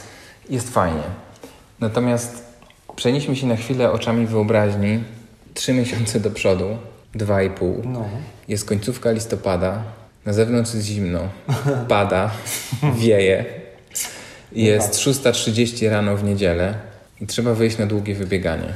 Co sprawia, Bartek, że ty o tej 6.30 w listopadzie czy w lutym wstajesz i idziesz robić długie wybieganie? Co, ja to akurat nie 6.30 w niedzielę, bo ja to raczej jestem tym, ty, ten, ten typ, który raczej biega wieczorem, mhm. ale również jest ciemno, również pada i również wieje to dobre pytanie jest, bo generalnie trenowanie fajne nie jest. Trzeba się zmobilizować, trzeba wyjść, trzeba wiedzieć, że się zmoknie, trzeba wiedzieć, że będzie wszystko bolało, że generalnie to fajnie nie będzie, ale co? Ale może trochę strach, że jak się odpuści trening, to kolejny trening będzie jeszcze trudniejszy. Wybicie z tego rytmu, z tego, z tego y, schematu trenowania Ja już wiem po sobie, że to się odbija mm, potem bardzo. Yy, dlatego staram się nie odpuszczać treningów, nawet jeżeli się czuję źle. Oczywiście choroba to jest trochę inna historia, ale jeżeli mi się bardzo nie chce, to zakładam te buty, zamykam za sobą drzwi. E, akurat jeszcze po drodze mam furtkę, ja ją zamykam za sobą z przekonaniem takim, że po prostu muszę wyjść i jak włączę zegarek, to po prostu coś z tym czasem trzeba zrobić. tak to się zaczyna. E, pewnie, że moknięcie fajne nie jest, natomiast e, nie każdy trening e, jesienią po ciemku jest taki makabryczny. To jest też, wiesz, kwestia mm, chwili odpoczynku dla samego siebie. To jest kwestia tak jak wspomniałem wcześniej, moment, w którym mogę się skupić na sobie, na problemach. Bardzo wiele dobrych pomysłów przychodzi mi w trakcie właśnie takich długich wybiegań, czy może i nawet krótszych, bardziej intensywnych. To jest po prostu mój czas i ja go szanuję i próbuję go wykorzystać tak dobrze, jak tylko mogę. Mówię, jeżeli nie mam siły, nie mam ochoty, coś mnie boli, to po prostu albo skracam, albo odpuszczam, albo robię jakiś inny wariant e, treningu, ale zawsze staram się wyjść. Już nawet nie chodzi o to, żeby przebiec dokładnie to, co w tabelce Jacek napisał, ale żeby wyjść, żeby napisać cokolwiek, że wyszedłem, zrobiłem, może nie do końca to, co było przewidziane, ale wyszedłem i serduszko poczuło, że tam trening się odbył. Czyli ta tabelka ma znaczenie? Tabelka ma znaczenie, zdecydowanie tak. E, ten dzień treningowy, jak przychodzi, to on po prostu mobilizuje sam z siebie. No nie, bez tabelki mi przynajmniej byłoby trudno. Ile tygodniowo czasu spędzasz na treningach? Z dojazdami? To zależy, to zależy mm, do czego się szykujemy, no bo wiadomą sprawą jest, że jak jest y, luźniejszy okres bezstartowy, to i kilometrów jest trochę mniej i, e, i czasu wtedy trochę mniej się zużywa. Generalnie teraz e, będąc, bo w sumie 19 rok to jest drugi pełen sezon mój startowy. Tak się akurat stało. To w, będąc w takim pełnym cyklu startowo-treningowym, tygodniowo przebiegam w granicach 70 km, co się przekłada na przynajmniej 4 razy półtorej godziny średnio, rzecz ujmując, no bo wiadomo sprawą, że wybieganie niedzielne trochę dłużej, ale tak trzeba przyjąć, że to jest 6 do 8 godzin samego trenowania plus dojazdy. Mhm. Na ten trening warszawski godzinkę się jedzie, godzinkę się wraca, więc wtorek, no może inaczej, środa rano jest zawsze trudna, niedospana noc i takie koszty. No, no właśnie, takie koszty. Jak sobie radzić rodzinnie? No bo to jest duży wydatek czasowy. Bardzo. I jak, jak ułożyłeś sobie sprawy rodzinne? W ogóle uważam, że y, gdyby mi żona nie pozwoliła, tak z, w cudzysłowie mówiąc pozwoliła, to, to w ogóle trenowanie na takim poziomie, bo może bieganie by się mogło odbywać. Pół godzinki można sobie polatać dookoła płotu y, i, i można powiedzieć, że się biega. Natomiast prawdą jest, że ja w chwili obecnej ja już nie biegam, ja już trenuję tak na dobrą sprawę. Fakt, że to są tylko 4 dni, ale zabiera to czas, bo to nie tylko treningi, ale również wyjazdy na zawody. I gdyby nie pomoc yy, mojej kochanej żony Kasiu, pozdrawiam Cię bardzo, to by po prostu to by się nie mogło odbyć. Mhm. Najzwyczajniej w świecie nie mogłoby się odbyć, bo mm, oprócz biegania to jeszcze jest dom, dzieci, zakupy, trawnik do skoszenia, no, praca sama z, w sobie i mnóstwo innych obowiązków, które trzeba było, y, trzeba po prostu uwzględnić i jeszcze wykonać trening. No jak ja jestem na treningu i, i, i, jak powiedziałem przed chwilą, układam sobie i spędzam czas sam ze sobą, no to dom wtedy nie pauzuje. Ktoś te dzieci wieczorem, jak ja jestem na treningu, musi położyć spać, nakarmić, ubrać, przygotować na dzień następny.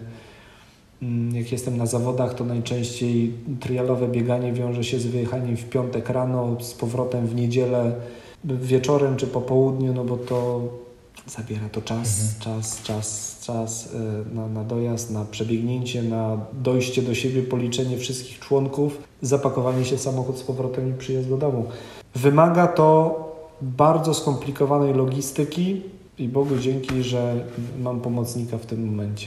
Hmm. To ja też pozdrawiam Kasię i, I wszystkie I wszystkie żony w tym miejscu. Pozdrawiam I, biegaczy. Żony biegaczy i mężów, mężów. biegaczek. E, padamy Wam do stóp.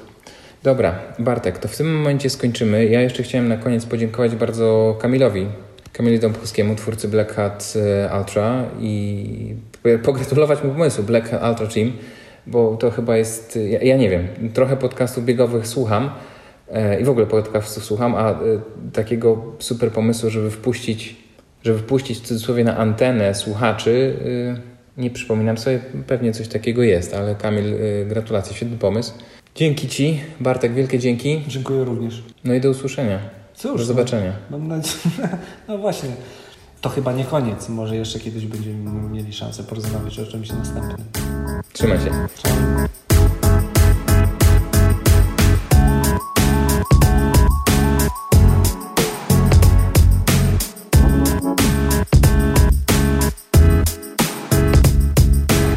Cześć Bartek po raz drugi. Cześć, cześć. Musisz głośniej mówić. Cześć! Dobra, to jest Cześć. czas. Cześć Bartek. Cześć.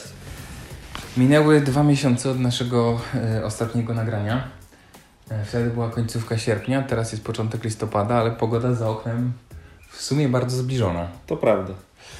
E, widzimy się po dwóch miesiącach, ale przez te dwa miesiące mm, dużo się zmieniło. Miało miejsce jedno bardzo ważne wydarzenie. To znaczy Tak, Łemkowyna. ostatnim razem. Dokładnie tak, Łemkowyna 100, e, w której zająłeś pierwsze miejsce wśród mężczyzn. Tak się przytrafiło, ale y, y, trzeba powiedzieć uczciwie, że pierwsze wśród mężczyzn, ale drugie w Open, bo wyprzedziła mnie Lucyna. Lucyna jak torpeda wyprzedziła wszystkich w ogóle i Mhm. pierwsza wpadła na metę. No dość wyraźnie, bo 4 minuty to może i dużo i mało, ale 4 minuty to w tym wypadku y, dla mnie przynajmniej było za dużo. Ja nie byłem w stanie już odrobić tego. Udało mi się odrobić 10 minut na całości.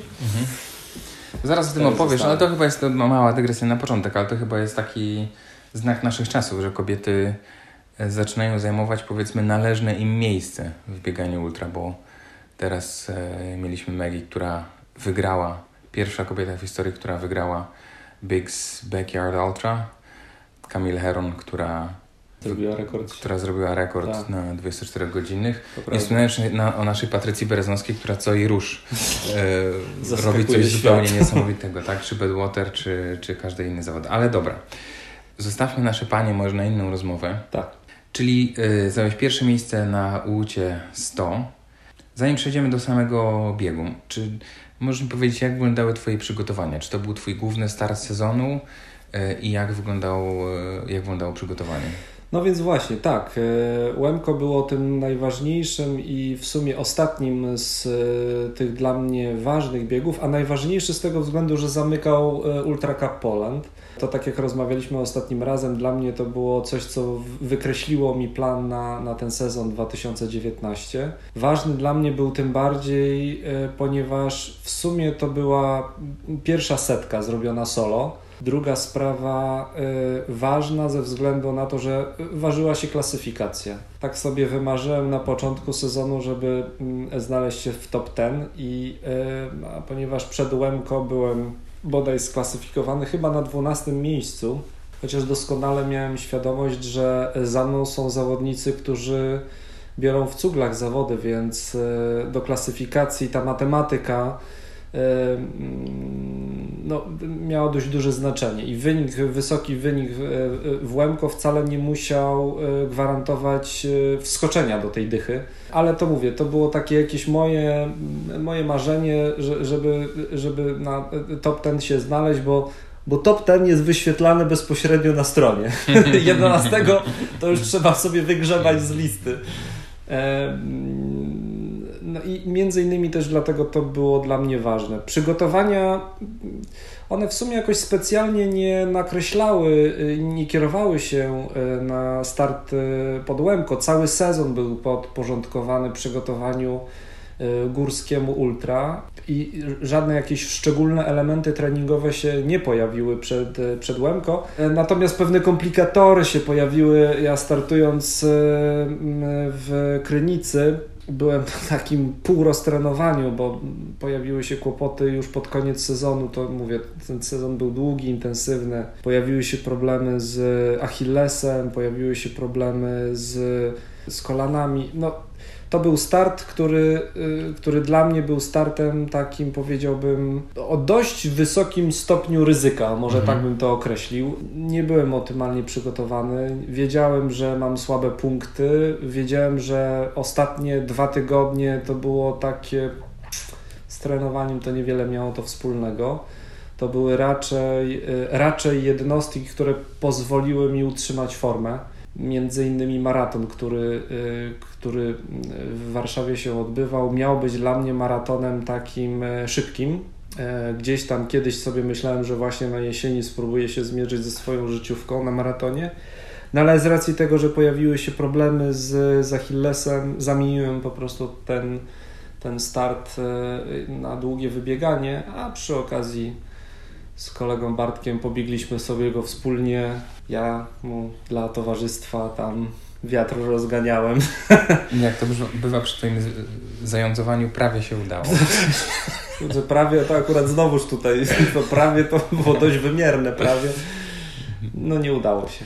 E, a jak, no właśnie, powiedziałeś te dwa tygodnie o jednostki treningowe. Rozumiem, że y, maraton, długie wybieganie, ale jak wyglądały Twoje treningi? Co robiłeś przy tym, już przy tym powiedzmy bezpośrednim przygotowaniu startowym przed e, Łemką? Mówię, ostatnie dwa tygodnie to były bardzo szarpane. Z jednostek treningowych wiele z nich wypadło, zwłaszcza tych szybkich. Starałem się e, utrzymać jednostki te, które były siłowe. E, natomiast, no mówię, ostatnie treningi już nie były robione na maksa, już nie były robione z takim ciśnieniem i zaparciem. Mówię, musiałem włączyć tryb oszczędzania nogi. Nie chciałem przeciążyć organizmu. Założyłem sobie domknięcie cyklu, a żeby domknąć cykl, musiałem skończyć łemko, więc mhm. generalnie y, optymalizowałem i treningi, i ten maraton, który był też taką ucieczką, powiedzmy, y, do przodu, w sensie takim, żeby oszczędzić te swoje nogi, organizm i, i, i tego Achillesa. Mm, tak czy siak miałem pełną świadomość, że y, stając na starcie mm, w Krynicy nie jestem w optymalnej formie. Niestety godziłem się z tym, że y, z tej trasy będę musiał zejść. E, nie wiedziałem na ile mi wystarczy Achilles, nie wiedziałem jak to się ułoży. Mówię, to jeszcze do, trzeba wziąć pod uwagę fakt ten, że to jednak 100 km. To nie jest maraton w górach, to jest 100 km. Dla mnie to trochę nowość, bo mówię, bo to była druga setka. Pierwszą, e, pierwszą setkę z, zrobiliśmy z Maćkiem na rzeźniku hardkorze. To trochę inne bieganie, o tym żeśmy rozmawiali ostatnim razem. Tutaj setka solo, cały ciężar na własnych barkach trzeba udźwignąć. E, a ja nie do końca byłem pewien, co mnie tam może spotkać. E, trasa wydawała się być e, relatywnie trudna. Ja jej się obawiałem, bo może wysoko nie było, natomiast przewyższenia były mm, dość znaczące. I się po prostu zastanawiałem, czy podałam tej setce. No to taka prawda. To, to z jakim nastawieniem stawiałeś na starcie? To było raczej nastawienie, dobra, byleby się jakoś dostać na drugi koniec, czy czy raczej dam sobie wszystko i najwyżej umrę w trakcie? Tutaj się, tutaj się e, to trochę zmieniało, bo gdybyśmy się cofnęli e, dalej przed startem niż dwa tygodnie, oglądając listę startową, patrząc po nazwiskach, wtedy żadnych takich jakby nazwisk z tego naszego e, top świata polskiego ultra akurat na setce nie było. E, natomiast mimo wszystko, jak zerknąłem sobie na wyniki z zeszłego roku, e, pogoda była dobra, czasy były jakie były, no tak sobie szacowałem, mając na uwadze tego rzeźnika, że gdzieś tam w okolicach 20 miejsca powinienem się pojawić, no może 15 na, na mecie Łemko 100 w tym roku. I generalnie długo miałem takie przekonanie, żeby spróbować się zmieścić na mecie mm, w pierwszej dwudziestce. Tuż przed startem, jak już wiedziałem, że nie do końca mój organizm e, jest na to przygotowany, żeby gonić e, na maksa te zawody, przyjąłem zasadę taką, że oszczędzam się tak długo, jak tylko będę mógł. E, biegnę tak jak będę mógł. Nie cisnę na wynik, postaram się dobiec do mety, żeby po prostu zamknąć i być sklasyfikowanym. Natomiast jak będzie trzeba, to zejdę. No to zawsze jest najtrudniejsze sobie założyć przed startem taką, taką, taką możliwość. Ale, ale generalnie tak, zakładałem, że będę musiał zejść, no bo mówię, bo e, nie sądziłem, że ten Achilles e, wytrzyma tyle. Mhm. Więc generalnie, generalnie stając na starcie nie zakładałem ścigania. Zakładałem raczej rozsądne i, i spokojne trzymanie się gdzieś tam w połowie stawki, yy, baczne oglądanie co się dzieje i raczej program dotarcia do mety. Jak rozegrała się pierwsza faza biegu, sam nie wiem, pierwsze 30-40 kilometrów? No jest właśnie bardzo ciekawie, to znaczy ja bardzo długo, aż do drugiego punktu, to był 40 któryś kilometr, jak kozioł w kapuście, uparcie trzymałem się swojego planu, że nie ścigam się, nie gonię, nie lecę na wariata. Pomogło trochę w tym e, początek trasy, bo praktycznie zaraz po starcie e, miało miejsce wejście na najwyższy szczyt tych zawodów 890 metrów, chyba jak dobrze pamiętam. E, więc jakby te podejście długie, dość długie. Utemperowało. No, tak jest. Mhm. Studziło, studziło zapęty. Ja z założenia, jak tylko się zaczął szlak w lesie, bo pierwszy odcinek był po mm, asfaltach e, Krynicy. Wyciągnąłem sobie kije i robiłem swoje. E, w tym czasie właśnie mm, wyprzedziła mnie e, zwyciężczyni Lucyna i dwóch chłopaków, którzy mm, poleciało zaraz za nią. Tak sobie w duchu kibicowałem dość mocno Lucynie, mówiąc, że no, chłopaki pewnie ją zrobią, ale niech walczy. E, e, szybko się oddalali, więc spokojnie do, 20, mówię, do 42 km realizowałem swój plan. Na 42 km, zgodnie z tym, co udało mi się policzyć, byłem chyba szósty czy siódmy, nie pamiętam, więc to było akceptowalne, to było ok, dla mnie było super. Mhm. Na 42 km czułem się y, dobrze i i właśnie. I... Ale to już wtedy się jakby ścigałeś, czy jak ktoś cię gdzieś tam widziałeś kogoś na horyzoncie, to goniłeś, czy po prostu sobie biegłeś swoim no właśnie, ten no, no, no, właśnie, no właśnie nie. Do 42 km, do drugiego punktu biegłem sobie naj, najzwyczajniej spokojnie, bez wariowania, bez dzidowania, e, grzecznie. E, Achilles miał się dobrze, w sumie nic się nie działo, więc tak jakoś od 42 km zacząłem przyspieszać, albo może inaczej. Pozwoliłem sobie myśleć, żeby biec szybciej, żeby jednak wyjść e, trochę poza tą strefę komfortu, przyjemnego przemieszczania e, trialowego szlaku na program, a to się może pościgajmy, pokombinujmy. I tak na dobrą sprawę zawody mi się zaczęły od 42 km. Tam zacząłem y, po prostu biec. Mhm. Robiłem zawody. Już Szło tego, wszystko dobrze. byłeś mniej więcej. Jakoś chyba mhm. tak. Y, dokładnie nie pamiętam, bo już wtedy biegliśmy z innymi zawodnikami. Y, wymieszały się dystanse. tak, wymieszały się dystanse setki i 150, więc tych ludzi tam już było sporo na szlaku kto był z którego trudno po nocy było rozpoznać do, dokładnie, więc tak szacowałem. Tam się rozpoczęły dla mnie zawody. Tam podjąłem decyzję świadomie, że yy, przyspieszam. Yy, I drugi przełom, który nastąpił, to był na punkcie na 64 kilometrze. Kiedy to facet mi powiedział, że już byłem wtedy czwarty, na punkcie był przede mną czwarty. Mhm Eee, dostałem trackera jako li, li, elita, elita. Mhm. to mnie zmotywowało jak jasny diabeł, mhm. więc jak już, jak już e, się e, zacząłem liczyć w tej stawce, no chyba każdy ultras ma taki moment, gdzie to się przekręca program jak w pralce. E, a ponieważ miałem czym biec, bo się oszczędzałem, więc generalnie siły w nogach miałem. Nomen omen na tym czwartym punkcie mm, kolega z trzeciej lokaty, ja będąc na czwartej, to był jeden z tych, który właśnie pogonił na samym początku za, y, za Lucyną. Wyglądał słabo, bo żeśmy się spotkali na punkcie.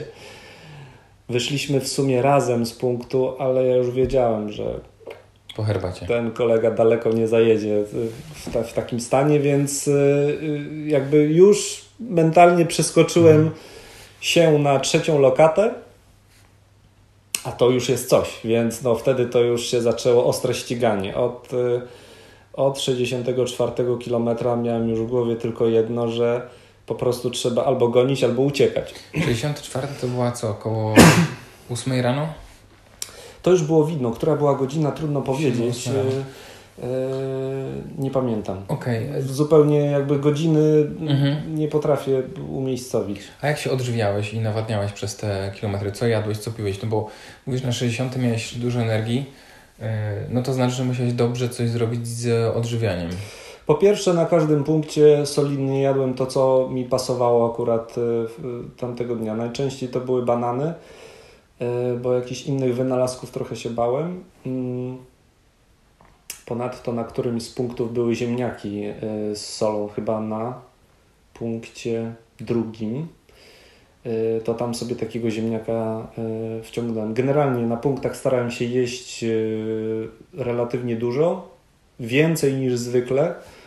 Jadam na punktach, bo najczęściej tak się zdarza, że na punktach nie jadam nic, piję co najwyżej herbatę ale że jeżeli mam y, odliczoną ilość, y, taką, które mi one pozwalały się y, pożywić nimi co, mm, co około 40 minut, i to było tak policzone ciasno, więc mówię, z założenia, mm, z założenia jadłem dużo na punktach, plus te żele co 40 minut. A co piłeś? W bukłaku miałem wodę, tą wodę, no z racji temperatury jej akurat dużo nie, nie było, ale standardowo na punktach kola, mhm. herbata. Mhm. To, Dobra, czyli 64 i tu już się robi. I tutaj się zrobiły ostro. zawody, i tutaj się zrobiły ostre zawody.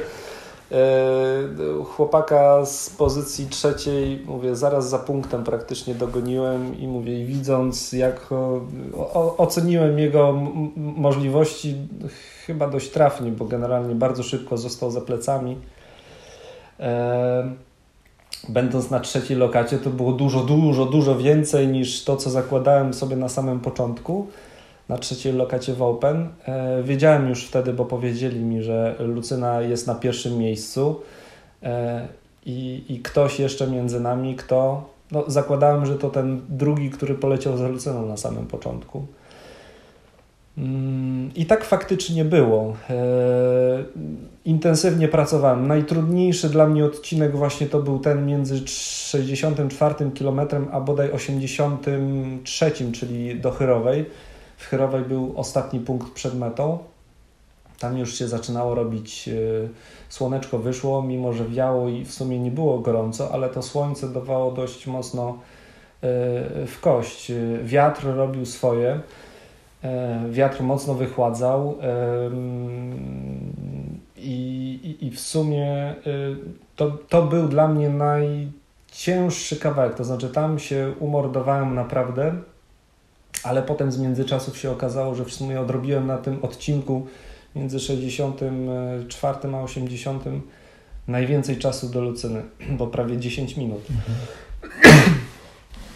e to było najtrudniejsze ze względu na ukształtowanie terenu, czy na jakieś e, energetyczne braki u Ciebie? Chyba raczej takie mentalne.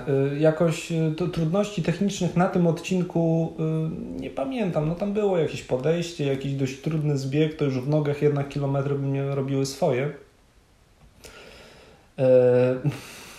Podrapane miałem plecy od mapy, która była obowiązkowa, a mapa zalaminowana, więc generalnie takie trudności były. Generalnie, y, generalnie raczej, raczej mentalne, raczej zmęczeniowe, raczej długość w trasie.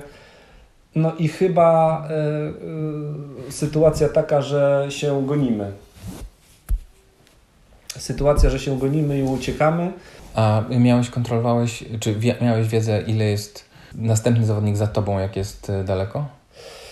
No właśnie nie. Tutaj akurat zupełnie nic nie wiedziałem. E, nie wiedziałem, ja, jaką mam przerwę e, za sobą. Na punktach obsługa podawała, ile jest czasu do tego, co z przodu, to mhm. co następnego. No i, i, oczywiście wiedziałem, jak daleko jest Lucyna, no bo Lucyna jako pierwsza to była w ogóle fenomen tych zawodów i, i sensacja trochę. Nie wiem akurat dlaczego aż taka wielka, bo Lucyna to jednak zawodniczka klasy, y, y, no, powiedziałbym, e, elita wśród mhm. pani u nas w Polsce. Mm, a z panów to tam w sumie nie było nikogo, kto mógłby odegrać jakąś ważniejszą rolę. E, przy czym mm, te międzyczasy były podawane dość mało precyzyjnie. Najlepszy przykład to był, mm, to był taki, kiedy ja dochodziłem do punktu na Chyrową, to był właśnie 84 km.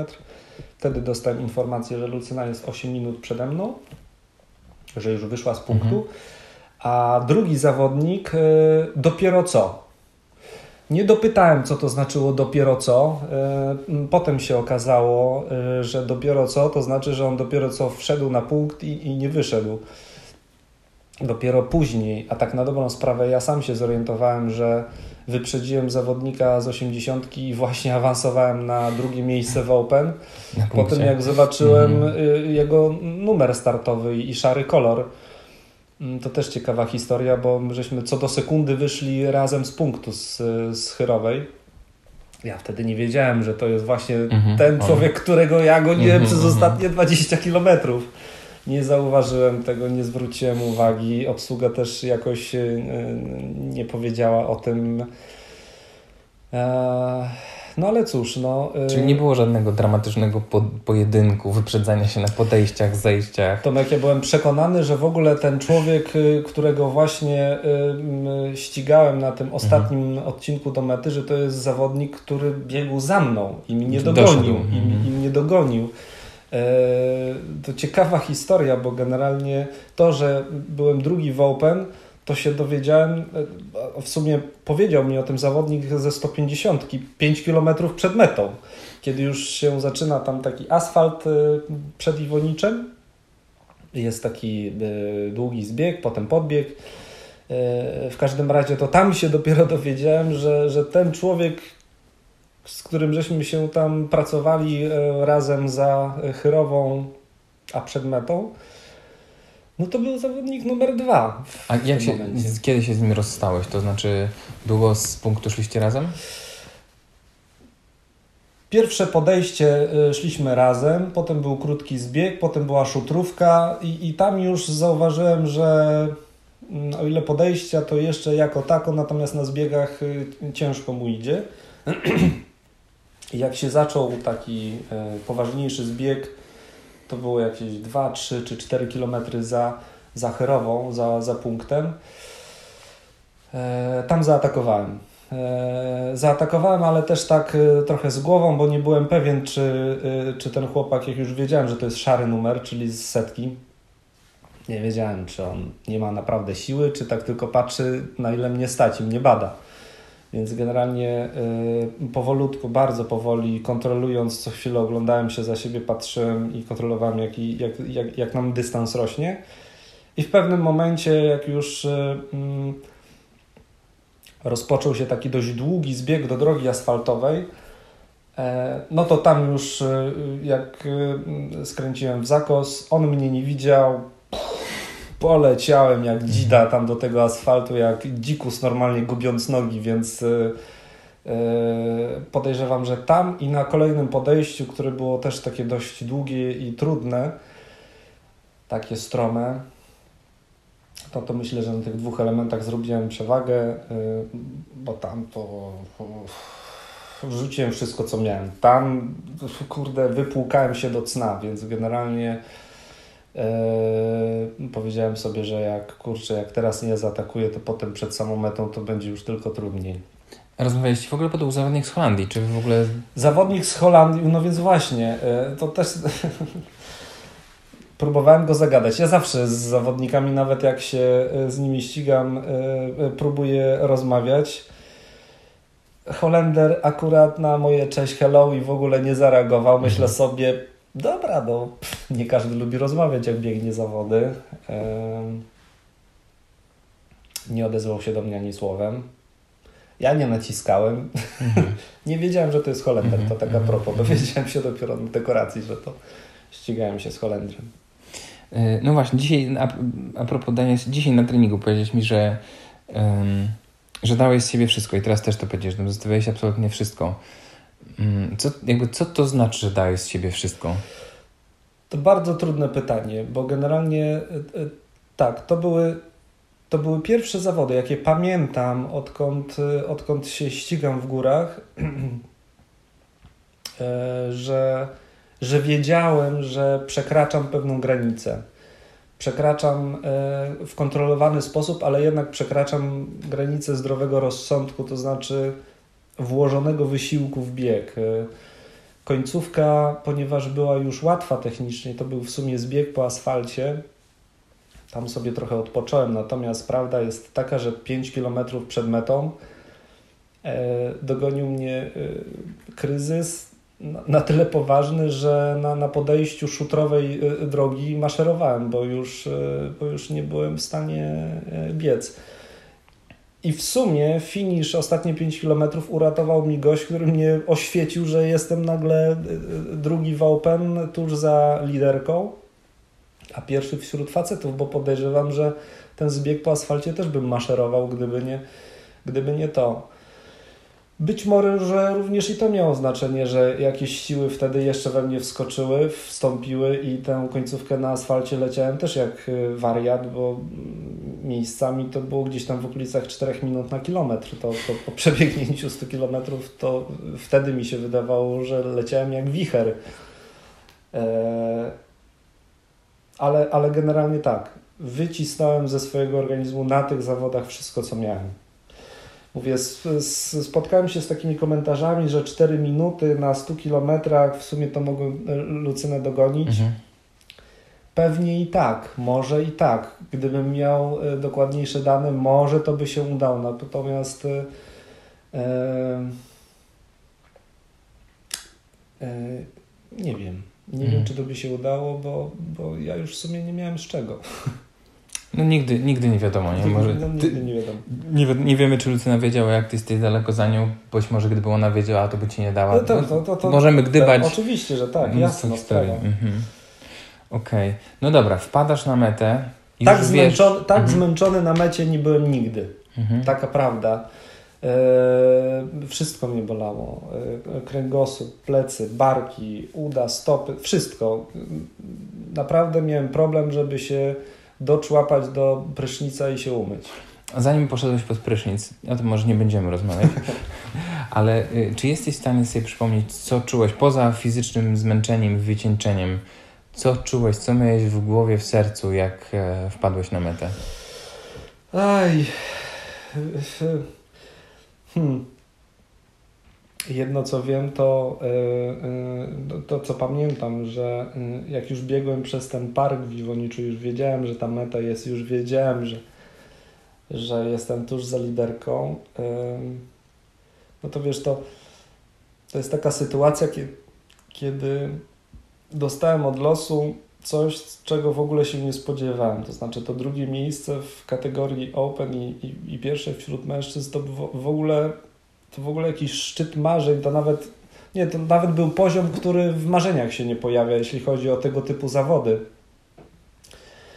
Eee, ja pamiętam, że, że siedząc na mecie, nie byłem w stanie uwierzyć, że to się naprawdę stało, że to tak się, tak, tak, tak się poukładało, że, e, że, że tak to się e, pokończyło. Pamiętam, że wtedy przyszła mi jedna myśl do głowy, e, czy gdybym tę pierwszą powiedzmy połowę, no mniej jak połowę, ale, ale generalnie te pierwsze 40 km, gdybym faktycznie pobiegł z założeniem, że ścigam się w zawodach i lecę na wynik, czy y, byłoby tak, czy właśnie efektem tego, że ja się oszczędziłem przez pierwszą tą nocną część i miałem siłę po prostu na resztę, kiedy już inni jej nie mieli.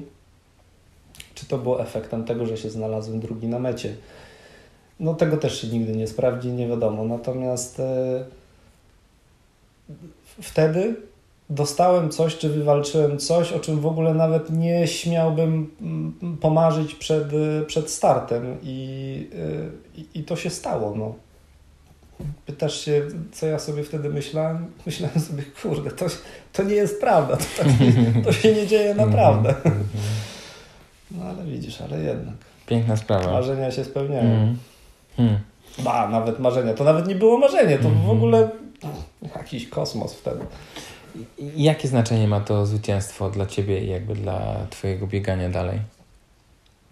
Mm, powiem przewrotnie, że nie, niewielkie, bo y, prawdą jest, że trzeba powiedzieć uczciwie, w stawce zawodników nie było. Gdyby oni byli, no to pewnie bym się znalazł gdzieś tam na takim miejscu, na którym bym się, y, na którym przewidywałem, że się znajdę.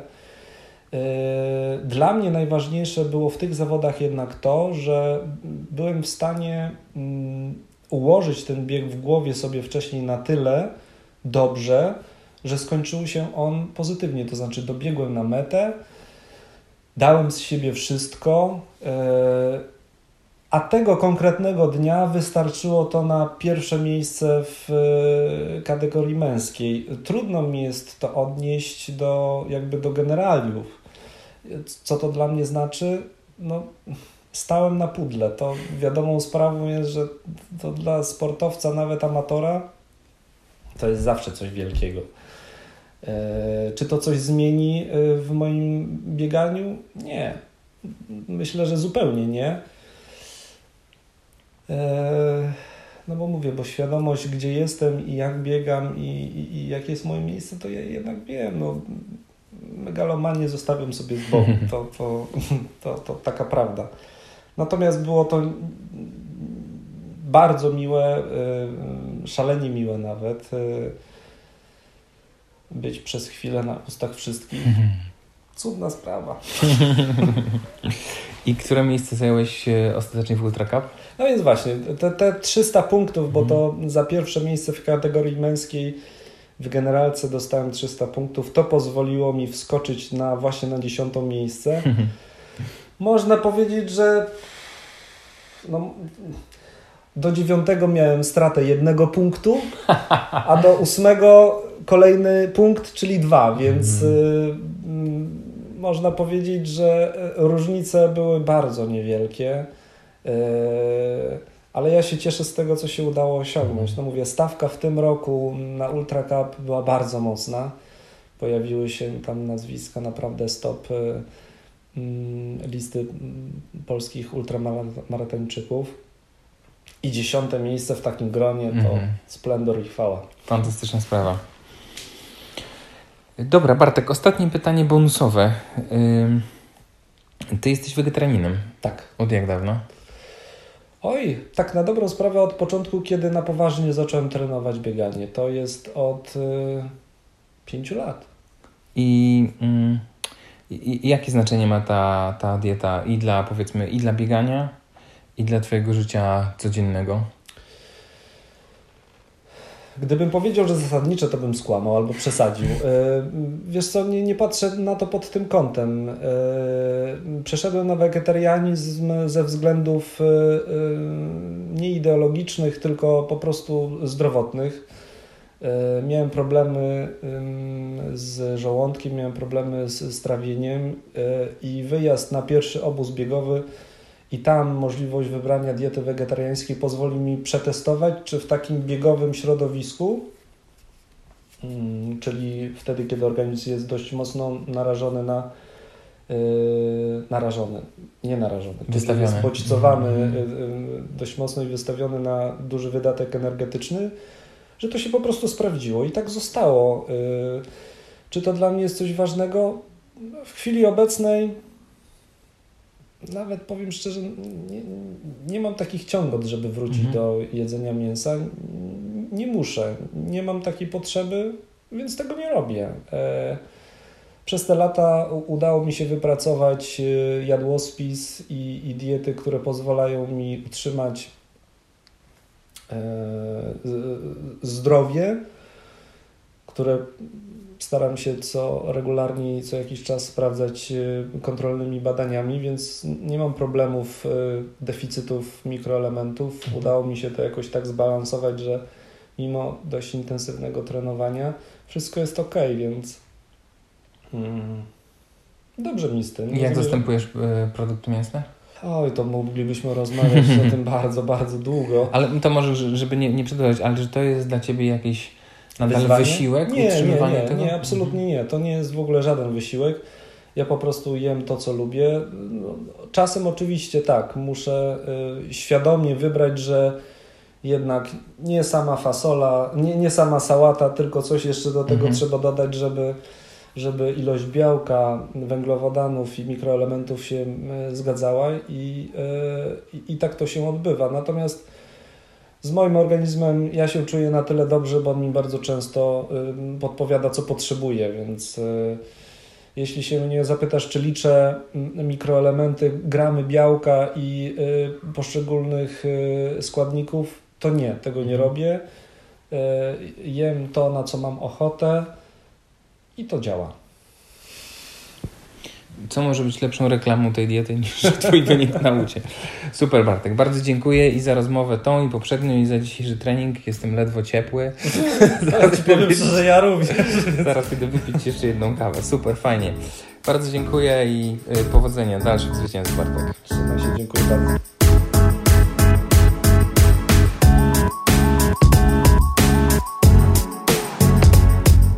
Dziękuję panowie serdecznie za porządną dawkę biegowych opowieści. Do wystąpienia w tym podcaście chciałbym zaprosić również ciebie. Tak, ciebie. Na pewno masz niesamowitą historię do opowiedzenia, odwagi. Wszyscy chętnie cię posłuchają. Jeżeli się zdecydujesz na nagranie swojej historii, napisz do mnie na Facebooku albo wyślij maila na adres ultra małpa blackhatultra.pl. Dzięki i buźka.